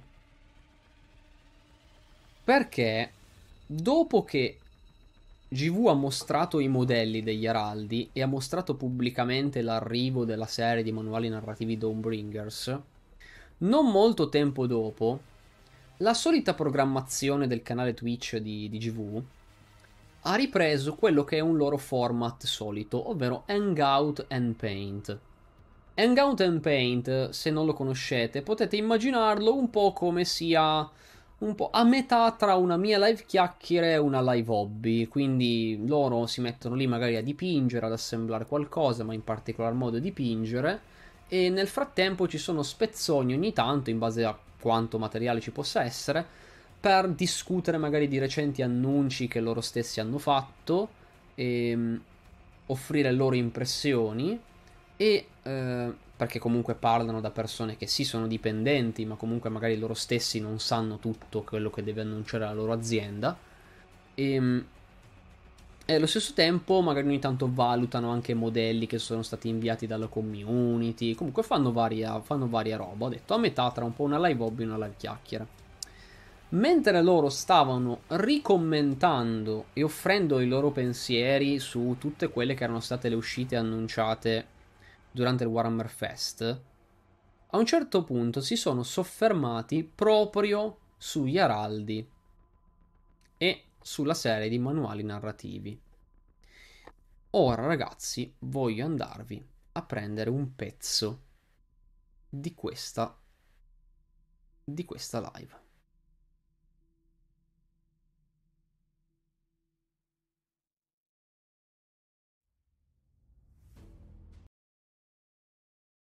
Ora ve la metto a schermo e la sentite.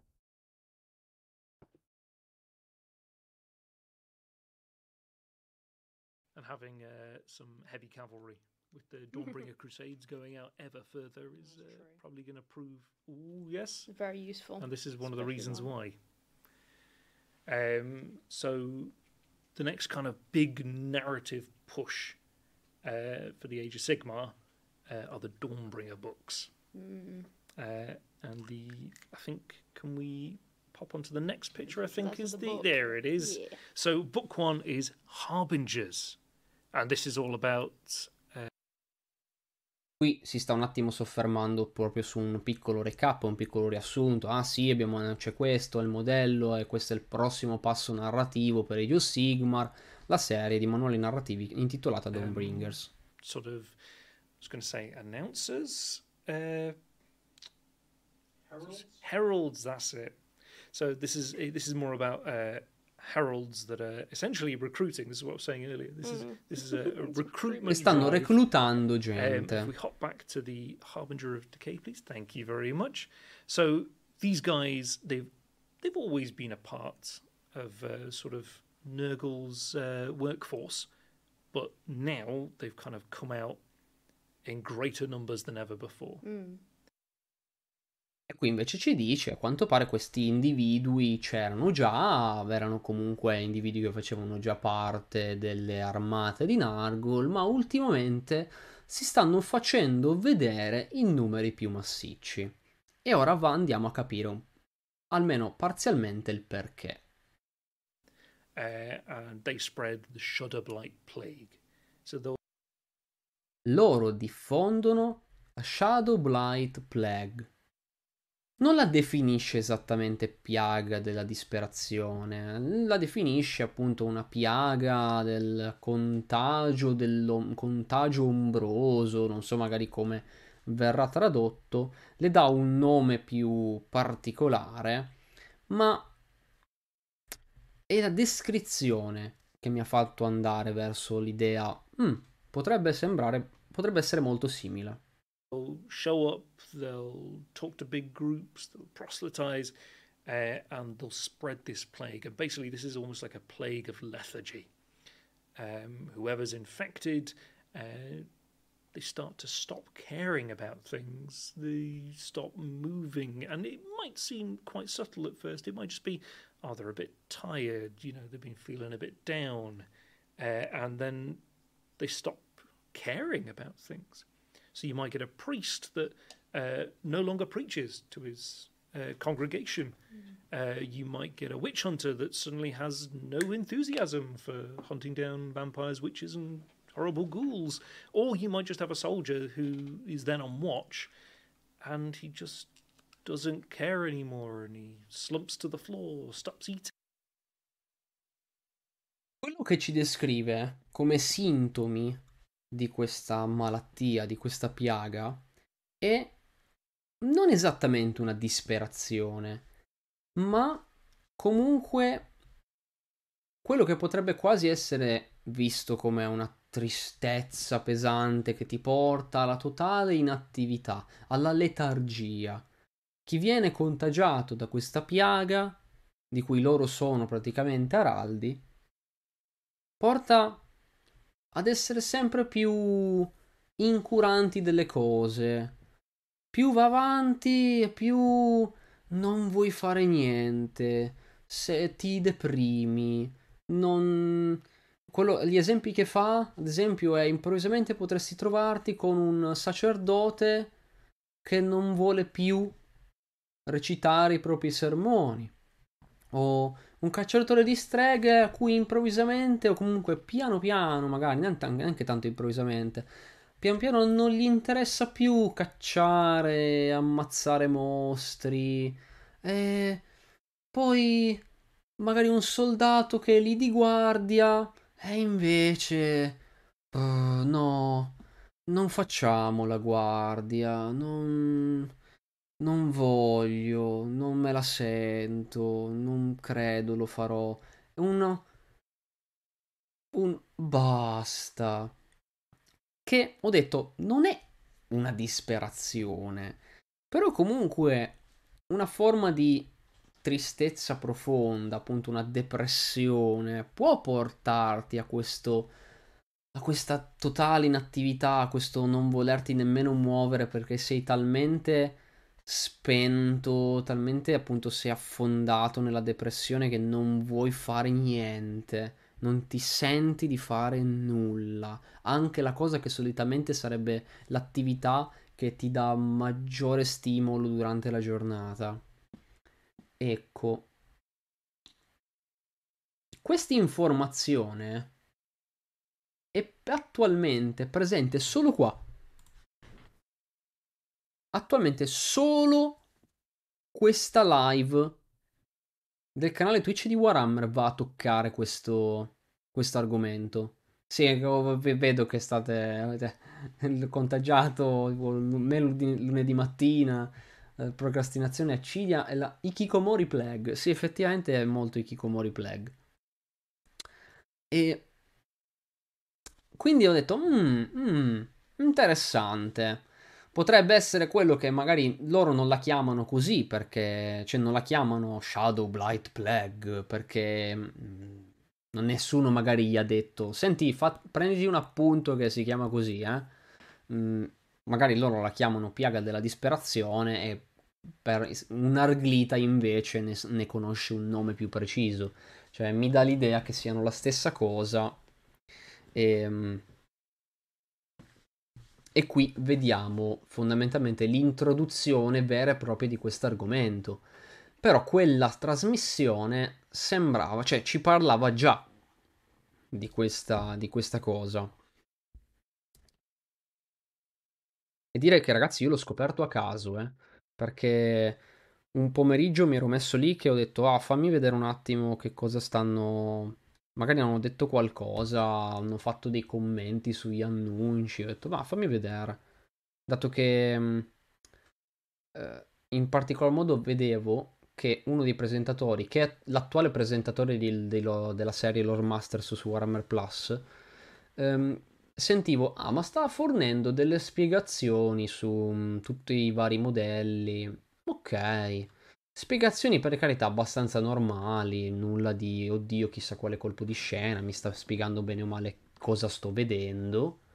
Ehm, però, però poi ascolto, dico, ma fammi vedere magari cosa dice anche sulla, su sti Araldi, su Dawnbringers, magari, non lo so, magari fa appunto solo commento generico, tipo, ah sì, andrà avanti la storia, chissà cosa succede, ci sono questi tizi e invece si lancia in questa breve parentesi in cui, certo non ci dice così tanto, però insomma ci lancia un'informazione che non era precedentemente disponibile da nessuna parte.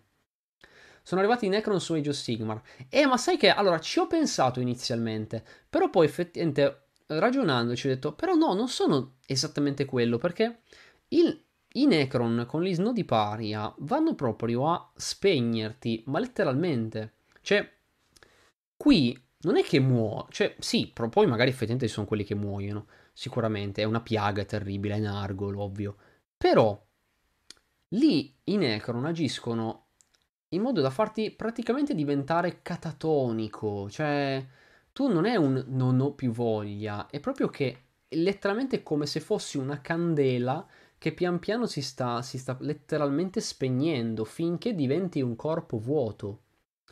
Qui invece sei, per, sei una persona malata che sta cadendo in una progressiva depressione. Cioè, e non solo, non solo è, c'è questo effetto, perché dopo c'è il secondo racconto. Il secondo racconto è proprio a tema Nargol.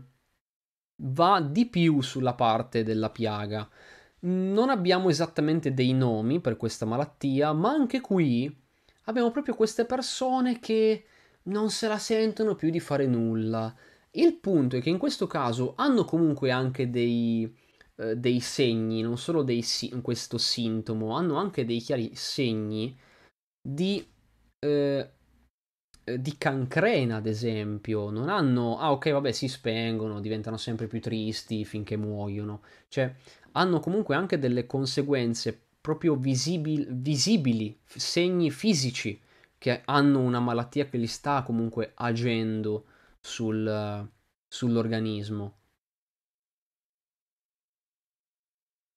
Non è una malattia che evidentemente va solo a colpire il, la mente, non va ad essere solo un loro, un loro disturbo, un loro problema eh, totalmente, to- totalmente mentale.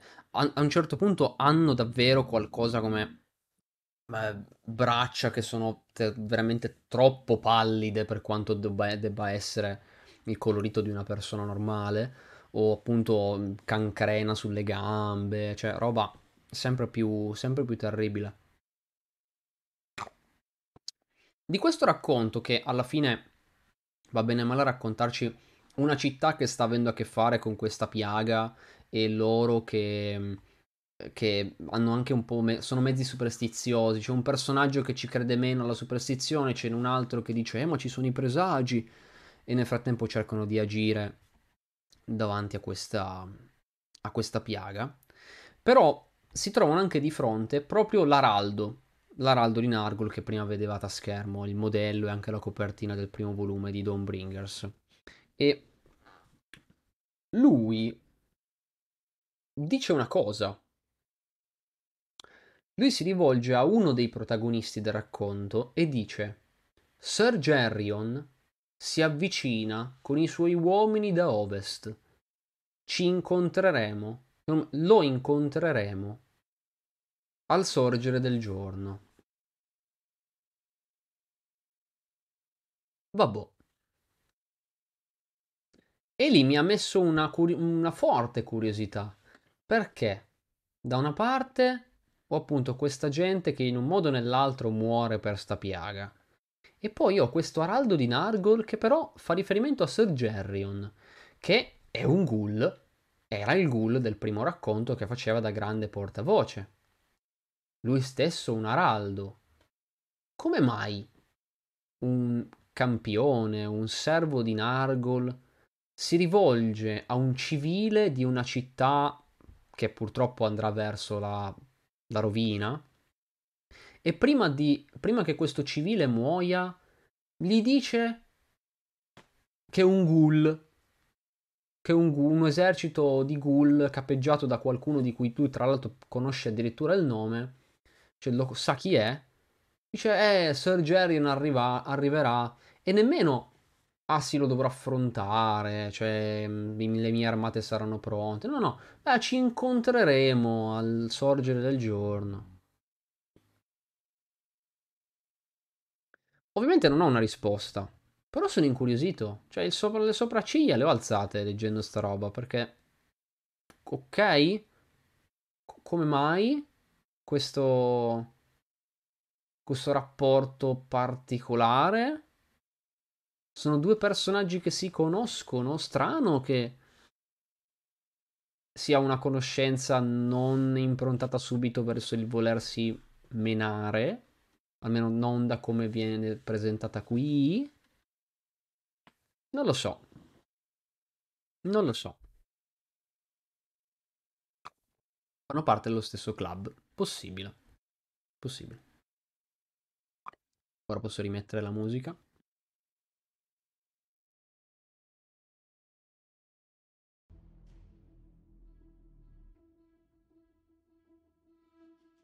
Niente, quindi questo, questo racco- secondo racconto che è uscito oggi mi ha aggiunto un ulteriore tassello.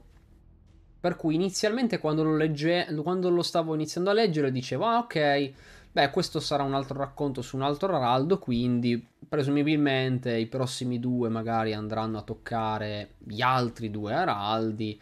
Però quando alla fine mi arriva a fare questo collegamento, che ah, quindi questo araldo conosce l'altro, nonostante siano di fazioni che definire lontane un eufemismo.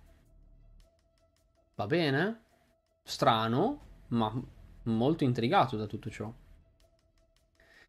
Vedremo, vedremo perché anche lì io non so magari se quanto raccontato in, flash, in tutta la serie di Flashpoint Rondol potrà avere un qualche tipo di collegamento con, uh, con Dawnbringers. Perché allora sicuramente ci sarà un manuale che riguarderà maggiormente la distruzione però non so, non necessariamente dovrà ospitare o personaggi o comunque argomenti legati a quanto discusso in questa serie di articoli.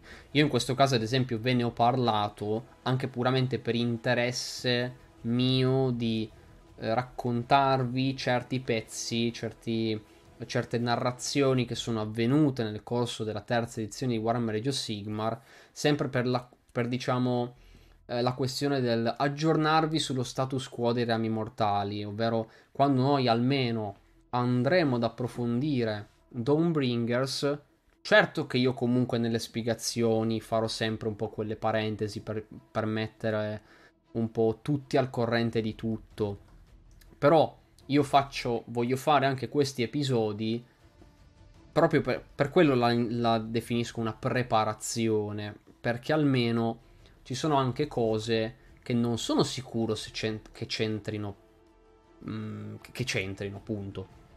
Perché i racconti, certo, i racconti ovvio che c'entrano. Eh, sono letteralmente i racconti di Dawnbringers. Sicuramente c'entreranno. Quindi quello è già utile farne una spiegazione. Quello di Flashpoint Rondol però può essere un interessante, ok, almeno voi sapete che cosa è successo ultimamente in questa ambientazione e prima di assistere, ascoltare, guardare le mie analisi e quelle che saranno anche discussioni sul prossimo grosso capitolo narrativo, avete tutti bene o male modo di essere più o meno sullo stesso piano, ecco, tutti aggiornati su cosa è successo ultimamente in questa ambientazione, lo sapete tutti perché abbiamo fatto delle live dedicate. Adesso il, um, i racconti escono uno ogni sembra venerdì. Sicuramente uno alla settimana e per ora si è mantenuto il venerdì. Non so quando possa uscire il primo manuale, però il secondo racconto semplicemente dice è Dawnbringers libro 1 Harbingers Araldi è il primo libro di una nuova serie per Warhammer Age of Sigmar. Arriverà presto accompagnato da nuovi personaggi e nuovi reggimenti, reggimenti famosi. Boh, non lo so. Buonanotte, barone. Buonanotte. Buona sessione. Ehm... Però appunto non ho idea. Mm, certo, adesso sappiamo che prossima settimana c'è l'effettiva uscita della decima edizione di Warhammer 40.000. Però magari il primo luglio il primo luglio partirà il pre-order, ci sarà l'uscita, magari boh, ok, perfetto, uscita, è uscita la decima edizione. Diamo subito un po' di attenzione anche dall'altra parte e facciamo partire la, la serie di manuali narrativi. Io già presumevo luglio, eh. Quindi Vediamo. Spero perché sarebbe comunque un bel, una bella partenza estiva per questa serie. Avremmo spazio comunque per un altro racconto. E, anzi, scusatemi, altri due. E poi vedremo che cosa. Magari, magari sono altri due che sono anche un numero secondo me perfetto perché se sono altri due e gli altri due davvero pot- possono essere sugli altri due araldi possiamo secondo me ottenere un'interessante introduzione per tutti. Prima l'Araldo della Morte, questa settimana l'Araldo del Caos, prossime due settimane, chi prima chi dopo, l'Araldo dell'Ordine, l'Araldo della Distruzione. Introdotti tutti e quattro, quattro racconti, può uscire tranquillamente il primo manuale che ha introdotto già tutti gli araldi e nel frattempo poi i racconti continueranno, ma almeno gli araldi sono stati tutti fatti partire da dove devono partire. Secondo me può essere una buona una buona ipotesi. Vediamo, magari in realtà si prendono una settimana ulteriore in più per far uscire ancora qualcosa, per distribuire un po' di più le cose per la decima edizione. Quello non sappiamo, ma intanto vediamo. Vediamo un po' perché dovrò alternare un po' le cose. Perché sicuramente ci sarà da discutere appunto il manuale, il libro base di Warhammer 40.000. Che infatti nei prossimi giorni inizierò, inizierò a leggere. Leggere bene. Ci sarà ovviamente poi quindi da aspettare questo primo manuale narrativo e fare spiegazioni anche sulle cose che lo contornano tra racconti e potenziale altro materiale, magari altro materiale che di nuovo riprenderà ad uscire su White Dwarf. Già toglierei il magari, adesso ho detto magari uscirà, ma in realtà sono sicuro, è palese e sicuro che, che uscirà. Adesso finisce appunto Flashpoint Rondol perché indubbiamente lascia spazio a quelli che saranno Flashpoint Dawnbringers, senza dubbio. Quindi dovremmo comunque trattare tutto quello. E poi comunque ci sono anche altre due cose da considerare, perché da una parte bisogna anche considerare le live con Divus, che sicuramente anche quelle devono andare avanti. Bisogna considerare anche le live con Matt, che la prima ragazzi è stata stupenda, la prima live con, con Matt e infatti poi ci siamo sentiti ampiamente anche dopo questa live, che belle cose. E ehm, vogliamo farne altre, vogliamo farne altre però sia live in cui continuiamo a cianciare così, cianciare di vari argomenti. Lui mi aveva parlato dell'iceberg di Warhammer 40.000, infatti poi ci, ci andremo. L'iceberg delle cose sempre più oscure di Warhammer 40.000 e ci andremo, andremo a, a, a dettagliarlo. Andremo a discuterne.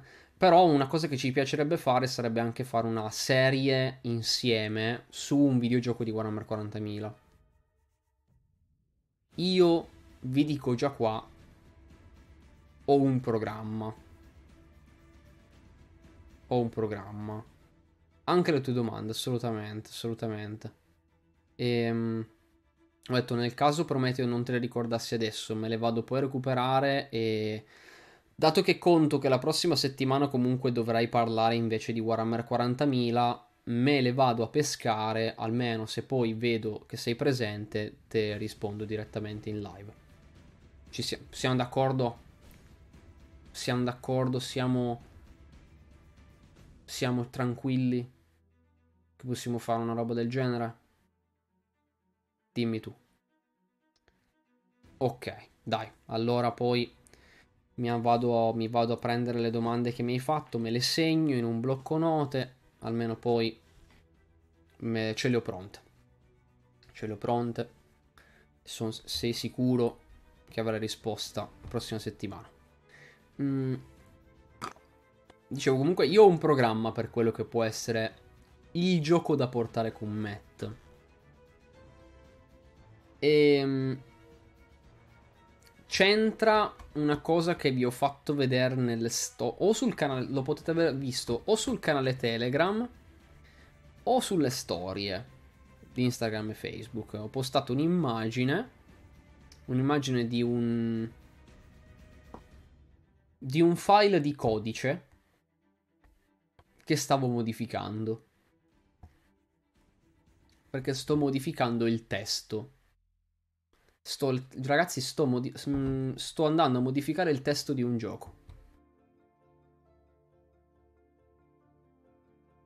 Perché se ho modo di giocarlo con Matt, io l'ho già giocato, ma lo rigiocherei con Matt, giocando qualcosa di diverso ma sto modificando il testo del gioco autonomamente e ho visto che posso modificare il testo del gioco e il gioco gira perfettamente, non, non lo considera un problema, legge tranquillamente i file con le mie modifiche,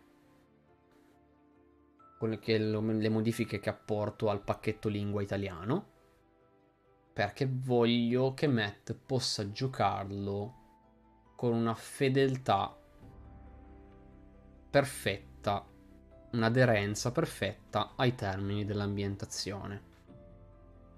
Vi dirò vi dirò, vi, mi, mi sbilancio su questa cosa, che se faccio un lavoro che io stesso ritengo alla fine soddisfacente e degno, invierei questo lavoro agli sviluppatori del gioco. Perché vorrei dirgli, guardate, ho fatto sta roba. La mettete, come, la mettete come patch nel gioco perché almeno adesso avete una traduzione italiana decente. E, ehm, ho fatto che farvela io, perché ci tengo al gioco. E in realtà non mi impegna così tanto, perché in realtà non è così terribile, da, sono dei dettagli da modificare. Serie 3 Bedrock, buonasera, buonasera. Giungo leggermente tardivo, ma sicuramente la replica mi terrà in compagnia delle mie ore di pittura. Ah sì, assolutamente, guarda. Abbiamo, abbiamo avuto modo di discutere di, di varia roba intrigante, intrigante. Questa traduzione fa schifo. E fatele tu, ok? Sì, infatti, infatti, esattamente quello. No, no, è... Traduzione dall'inglese all'italiano non è male, però una cosa che dicevo è una traduzione che ha bisogno di traduzione decente sui termini. Voglio farla io. Mi sono messo lì e ho detto, ma posso modificare... Posso modificare i file di testo del gioco? E posso modificare eh, i... i sottotitoli dei filmati? quanto pare sì. Vedere che link hai mandato. Ah, sì. Ecco, grande. Bravi. Se volete vedere di che cosa sto parlando, c'è il link che ha appena postato in chat eh, Fabius. E... I, vetera- I veterani di questo canale Twitch si ricorderanno. O potrebbero ricordarsi. Vi farò vedere. Vedere. Io vi giuro che mi sono messo lì e ho detto, mm, posso farlo? Perché se posso farlo, boia, mi ci butto. Qui non è gigante spaziale ala della morte. Mi spiace, non è gigante spaziale ala della morte. Non voglio così male a Matt. Voglio fargli giocare un bel gioco. Non. Non lo, non lo odio. No, non lo odio Matt, li voglio bene e quindi non voglio farli giocare un gioco di merda. Mi spiace. No, non voglio dargli questa terribile sofferenza di giocare quel titolo abominevole. Un, tit- un titolo abominevole, però nel senso...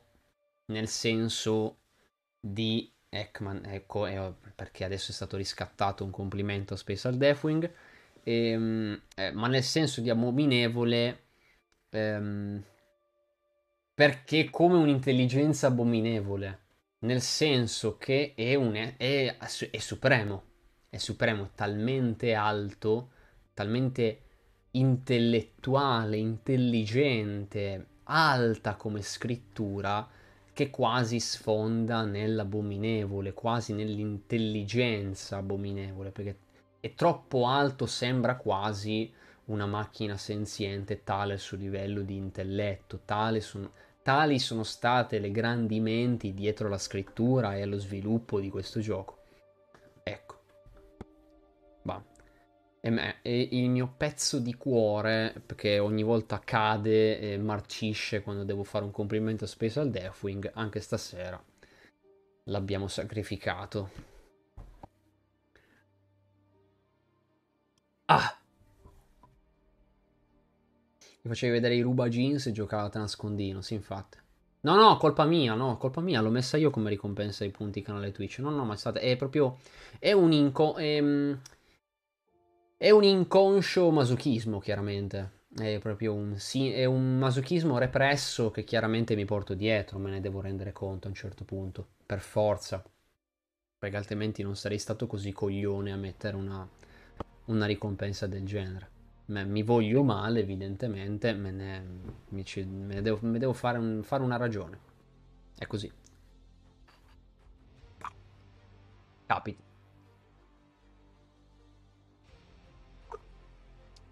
Madonna mia. E quindi, e quindi, dai. Lo so che per voi è stranissimo che io finisca presto, ma ve lo avevo già detto con la, con la, con la live precedente dei Joe Sigmar. Per adesso sono delle live di preparazione, che quindi non sono delle live gigantesche, perché sono delle live di andiamo a trattare pian piano qualche argomento un po' qua e là prima di fare poi quelle che saranno davvero le discussioni grosse perché ragazzi quando usciranno effettivamente i manuali di Dawnbringers io spero che avremo delle storie fighe per cui fare delle discussioni come le abbiamo fatte con Arca dei Presagi assolutamente però nel frattempo queste live sono un po' che sono chiaramente più corte chiaramente più molto più contenute mi è sembrato vedere risalire qualche cosa dalla gola, ma con coraggio e caccia. Eh sì, sì, ho, ho, ho fatto proprio un po' di. Butta, butta giù, butta giù Astropode che qua. Eh, altrimenti in live non va bene. Piccola domanda off topic, ma quanto, mas- quanto ho massacrato l'ambientazione del 40k da tanto a troppo nel creare un archetipo di Wrath and Glory di letteralmente un tech un Tech Marine Sororitas.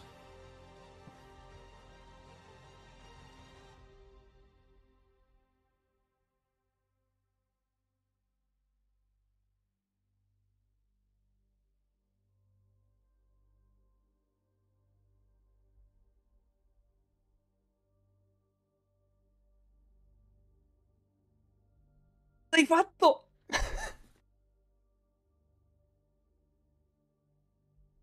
Nick! Nick, che cosa hai fatto? Ma in che senso? Adesso me lo spieghi? Io stavo andando verso le conclusioni e i saluti, ma adesso me lo spieghi? In che senso? Un Tech Marine Sorori? Cosa vuol dire?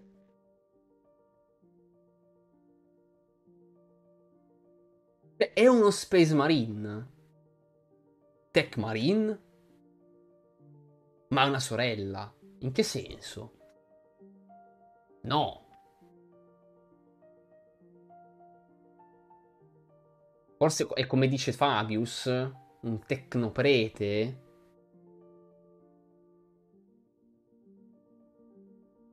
Un tecnoprete sororitas. È, ah, sororitas mista ad un tecnoprete. Ok. Ok. In che modo? Perché in questo caso mi potrebbe anche suonare intrigante. E ti dico perché. Perché io, in una campagna di Dark Heresy che anni fa avevo masterato, avevo creato un mondo in cui il dominio e il governo in particolar modo era scisso a metà tra l'Adeptus Arbites e l'Adeptus Mechanicus, ma nel corso degli anni le figure al comando sono diventate sempre più mescolate, tant'è che poi a un certo punto i tre governanti di quel pianeta erano noti come giudici macchina, figure che erano sia tecnopreti che autorità all'interno della Deptus Arbites, in una eh, doppia, eh, doppia valenza, doppia autorità in due organizzazioni imperiali differenti.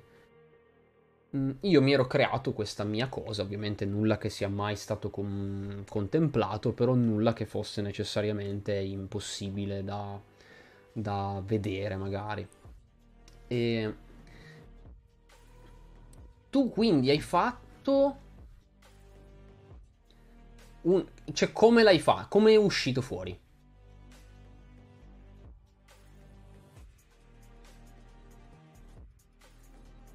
Sa quante fazioni verranno coinvolte nella nuova campagna di, di Joe Sigmar? No, però teoricamente credo la maggior parte di quelle che esistono, perché è stato detto usciranno, uscirà almeno un modello per una dozzina di fazioni. Mi pare che avessero detto così durante la presentazione. Quindi io credo che avremo roba per un bel po' di gente. Magari solo un modello, eh. Però intanto comunque parrebbe esserci un bel po' di gente. Chiaramente certe, certe fazioni saranno sicuramente presenti meno di altre. Eh. Io mi aspetto che alcune siano più protagoniste. Però a livello di puramente numero, di quante, sembrerebbe molte. Chi più, chi meno. Allora, ho preso il Tecnoprete e l'ho mischiato alla sorella guerriera tenendo il punteggio nella range... No, no, ma allora, sulle regole non discuto, perché sulle regole io sono il primo ad ammettere sempre ignoranza, quindi non... Non è un discorso prettamente regolistico, su quello non metto, non metto bocca. O anche fossi un esperto di regole, sicuramente non vengo a giudicarti quello che tu vuoi adottare come regole in una tua campagna. Figurati, non, non, mi, non oserai mai e non mi permetterei mai. E, ehm, ma sono curioso di capirlo a livello di storia, cioè come, come ha introdotto l'idea che questo personaggio abbia affrontato qualcosa di questo tipo. No, no, ho capito che è fan-made, assolutamente, però ero curioso magari di capire come ci fosse arrivato una roba del genere. Poi, chiaro che ovviamente io, la mia era una reazione scherzosa, eh. Sia chiaro che non è che mi offendo. Fa, io faccio il cret- ho fatto il cretino, ma tranquillo che non è che era. Mm, in realtà, appunto, se detto così, effettivamente sono curioso di capire. È una roba molto borderline, davvero molto, effettivamente. Boh però sono curioso di capire un pochettino che cosa, cosa facevi.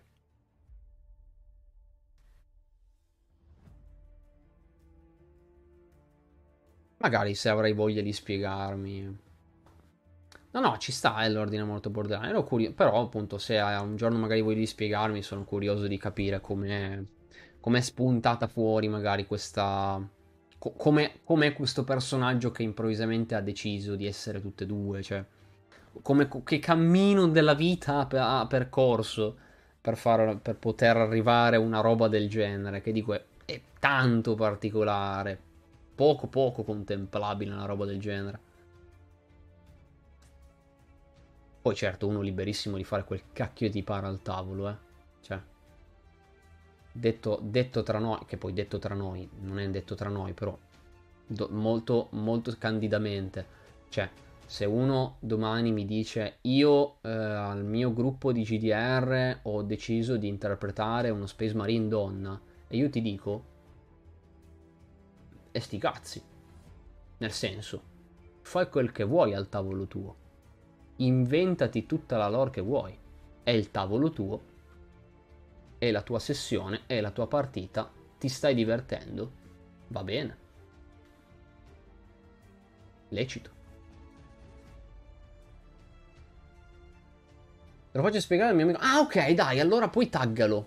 Poi taggalo che sono curioso. Taggalo, digli che abbiamo discusso appunto di sta roba, che sono curioso di saperla. Curioso di scoprirla. Sì, sì, sì, sì. Bravi. Anche, anche, voi altri che siete su questo streaming, se non siete nel gruppo della cerchia interna dell'astropate, se non siete sul gruppo Telegram dell'astropate, rimediate a questa mancanza. Venite sul gruppo Telegram della Stropate. Unitevi anche voi a questa rumorosa community. Che da un momento all'altro passa dal volersi fare abbraccioni al volersi accoltellare da un momento. Un, passaggio di un secondo, morte o abbraccioni su, sul gruppo della Stropate. È molto volubile la community della Stropate. Dettagli. Comunque, no, mi hai lasciato comunque con tanta curiosità, devo dire. Mi dirai.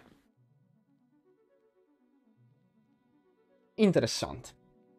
Dai, a questo punto abbiamo fatto questa piccola parentesi finale. E allora, cosa dirvi? Cosa dirvi? Ehm, Eh, ti dico solo che il mio capitolo di Astarte suona e canta una sorta di power metal in latino. Questo mi piace un sacco comunque. Bellissimo. Ehm, vi dico che la prossima settimana... Mm, direi che per le, per le giocate possiamo... Grazie mille Sefi, Sefiro TV per il follow. Benvenuto o benvenuta in questa community. Arrivi sul finale, però comunque ti ringrazio tantissimo. Ehm, direi che a livello di gioco mh, mm, possiamo tenere Rogue Trader perché ho degli altri progetti di altre serie che voglio portare, per, però per adesso terrei il doppio episodio di Rogue Trader perché sono molto, cioè sono pesantemente eh, pesantemente impegnato con varie altre cose, quindi non riesco a preparare anche delle serie che non sono semplicemente giochiamo un gioco, ma per cui voglio portare un progetto un pochettino più elaborato, che non è solo ok, adesso abbiamo il gioco, ce lo giochiamo, ce lo recuperiamo, ma della roba per cui devo fare delle letture, del, devo fare delle ricerche, un progetto un po' più interessante. Ne ho vari che voglio fare così, però adesso non riesco, quindi ma quando sarò un pochettino più libero che ho, non ho proprio revi- le revisioni che mi guardano qui, che mi stanno sul, col fiato sul collo, e appena sono un attimino più disteso eh, posso considerare di prendere un giorno di programmazione settimanale per fare una di queste serie un pochettino più più degni o comunque che richiedono per quanto mi riguarda per quello che voglio fare io un po' di preparazione, di preparazione in più. Per la live chiacchiere della prossima settimana invece semplicemente vi farò sapere perché mi piacerebbe... Eh, no, no, no, no, non c'è il mai, no, no, in realtà è, è proprio perché adesso mi sono trovato una revisione da fare in, abbastanza rapidamente se vogliamo ottenere un passo che dico io. E, però appena ho fatto quello... Mh, mm, appena ho fatto quello in realtà è già, è già a posto. Però voglio prima fare altro perché sta finendo. È appena finita la serie TV, la serie animata su Black Talon. E prima di fare delle preparazioni delle letture per una serie videoludica, vorrei fare delle letture per parlare di quella serie. Già che appena finita, vorrei prima dedicarmi a, que- a quella lì. Se devo fare delle letture esterne, delle letture diverse voglio che, que- che quelle letture prima siano per quello. Almeno appunto, già che stiamo andando proprio in periodo Dawnbringers, io non lo so magari la serie esattamente che cosa tratti, quindi vorrei leggere tutto quello che serve, guardare la serie e fare la, l'episodio di live chiacchiere di Joe Sigmar dedicato anche a quello. E quando allora effettivamente avrò fatto anche quello, nel corso di quest'estate, allora assolutamente potremmo discutere di fare le, le altre di, serie diverse al martedì. Però ste ultime due settimane la, la, parte di revisione, ragazzi, mi ha preso davvero tanto tanto tempo. Come giusto che sia, fa solo piacere in realtà, però è normale che tolga un po' di tempo al resto e, e per fare male le cose piuttosto le faccio un po' più in là. Piuttosto. Niente, quindi ok, magari non faccio una serie di videogioco approfondito con tutta la roba parallela adesso, non a luglio, magari ad agosto per dire, o settembre, quel che è. Vedremo. Comunque la prossima settimana vi dicevo che la live chiacchiere vorrei appunto riuscire a leggere il, il manuale, anche per quello appunto devo finire la revisione e poi mi devo buttare sulla lettura del regolamento, quindi chiaramente non ho modo di andare a leggere anche altra roba per fare la serie videogioco o la live chiacchiere su Black Talon. Ho visto che è tornata disponibile la versione cartacea di Indomitus, ma ne deve uscire una versione diversa, giusto? Mm, sì, allora, quanto mi hanno detto per adesso, sì, perché io stesso l'avevo, l'avevo annunciata, perché mi era stato detto che avevano intenzione di fare questa ristampa in cartonato. Mm, credo sia la stessa, nel senso, cioè, credo che quello che troverai poi nell'edizione cartonata sia esattamente quello che trovi nella edizione che attual- è tornata adesso disponibile sul sito. Direi assolutamente che sarà identica.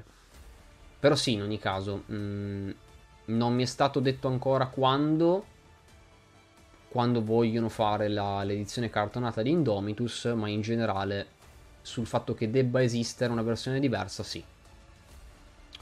Eh, e boh, quindi spero veramente di riuscire a leggere tutto tutto bene entro, entro il prossimo venerdì, così il prossimo venerdì ragazzi abbiamo già modo di fare la live chiacchiera dedicata alla discussione approfondita su tutte le questioni della quarta guerra, dell'inizio della quarta guerra tiranide di Warhammer 40.000.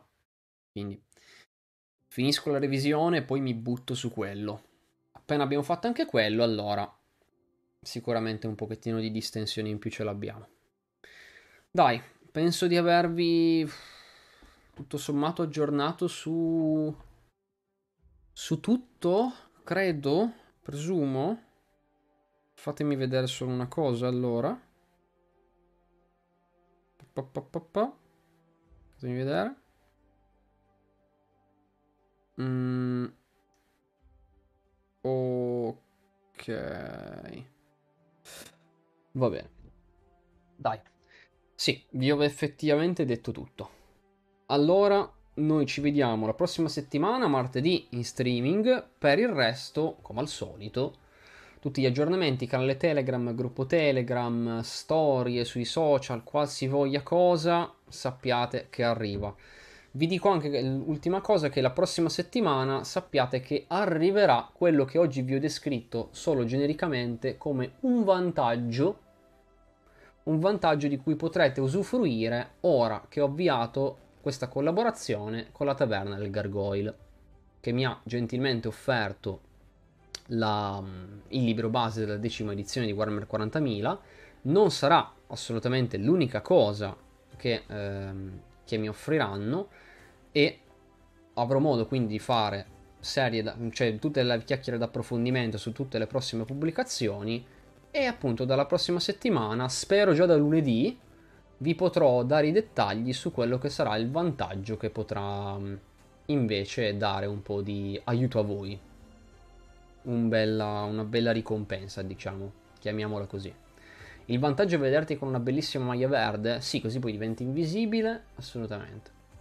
Abbiamo, abbiamo già tante cose invisibili qua, quindi Ma aumenteranno, aumenteranno. Mettiamo ulteriore parco roba invisibile. A questo punto, cari, vi ringrazio tantissimo per la compagnia che mi avete fatto questa sera. Spero che tutte le informazioni discusse vi siano risultate interessanti, che abbiate passato una bella serata in mia compagnia. E allora, a questo punto, vi auguro un bel, una buona serata, una buona notte e un buon fine settimana. Ciao ciao ragazzi!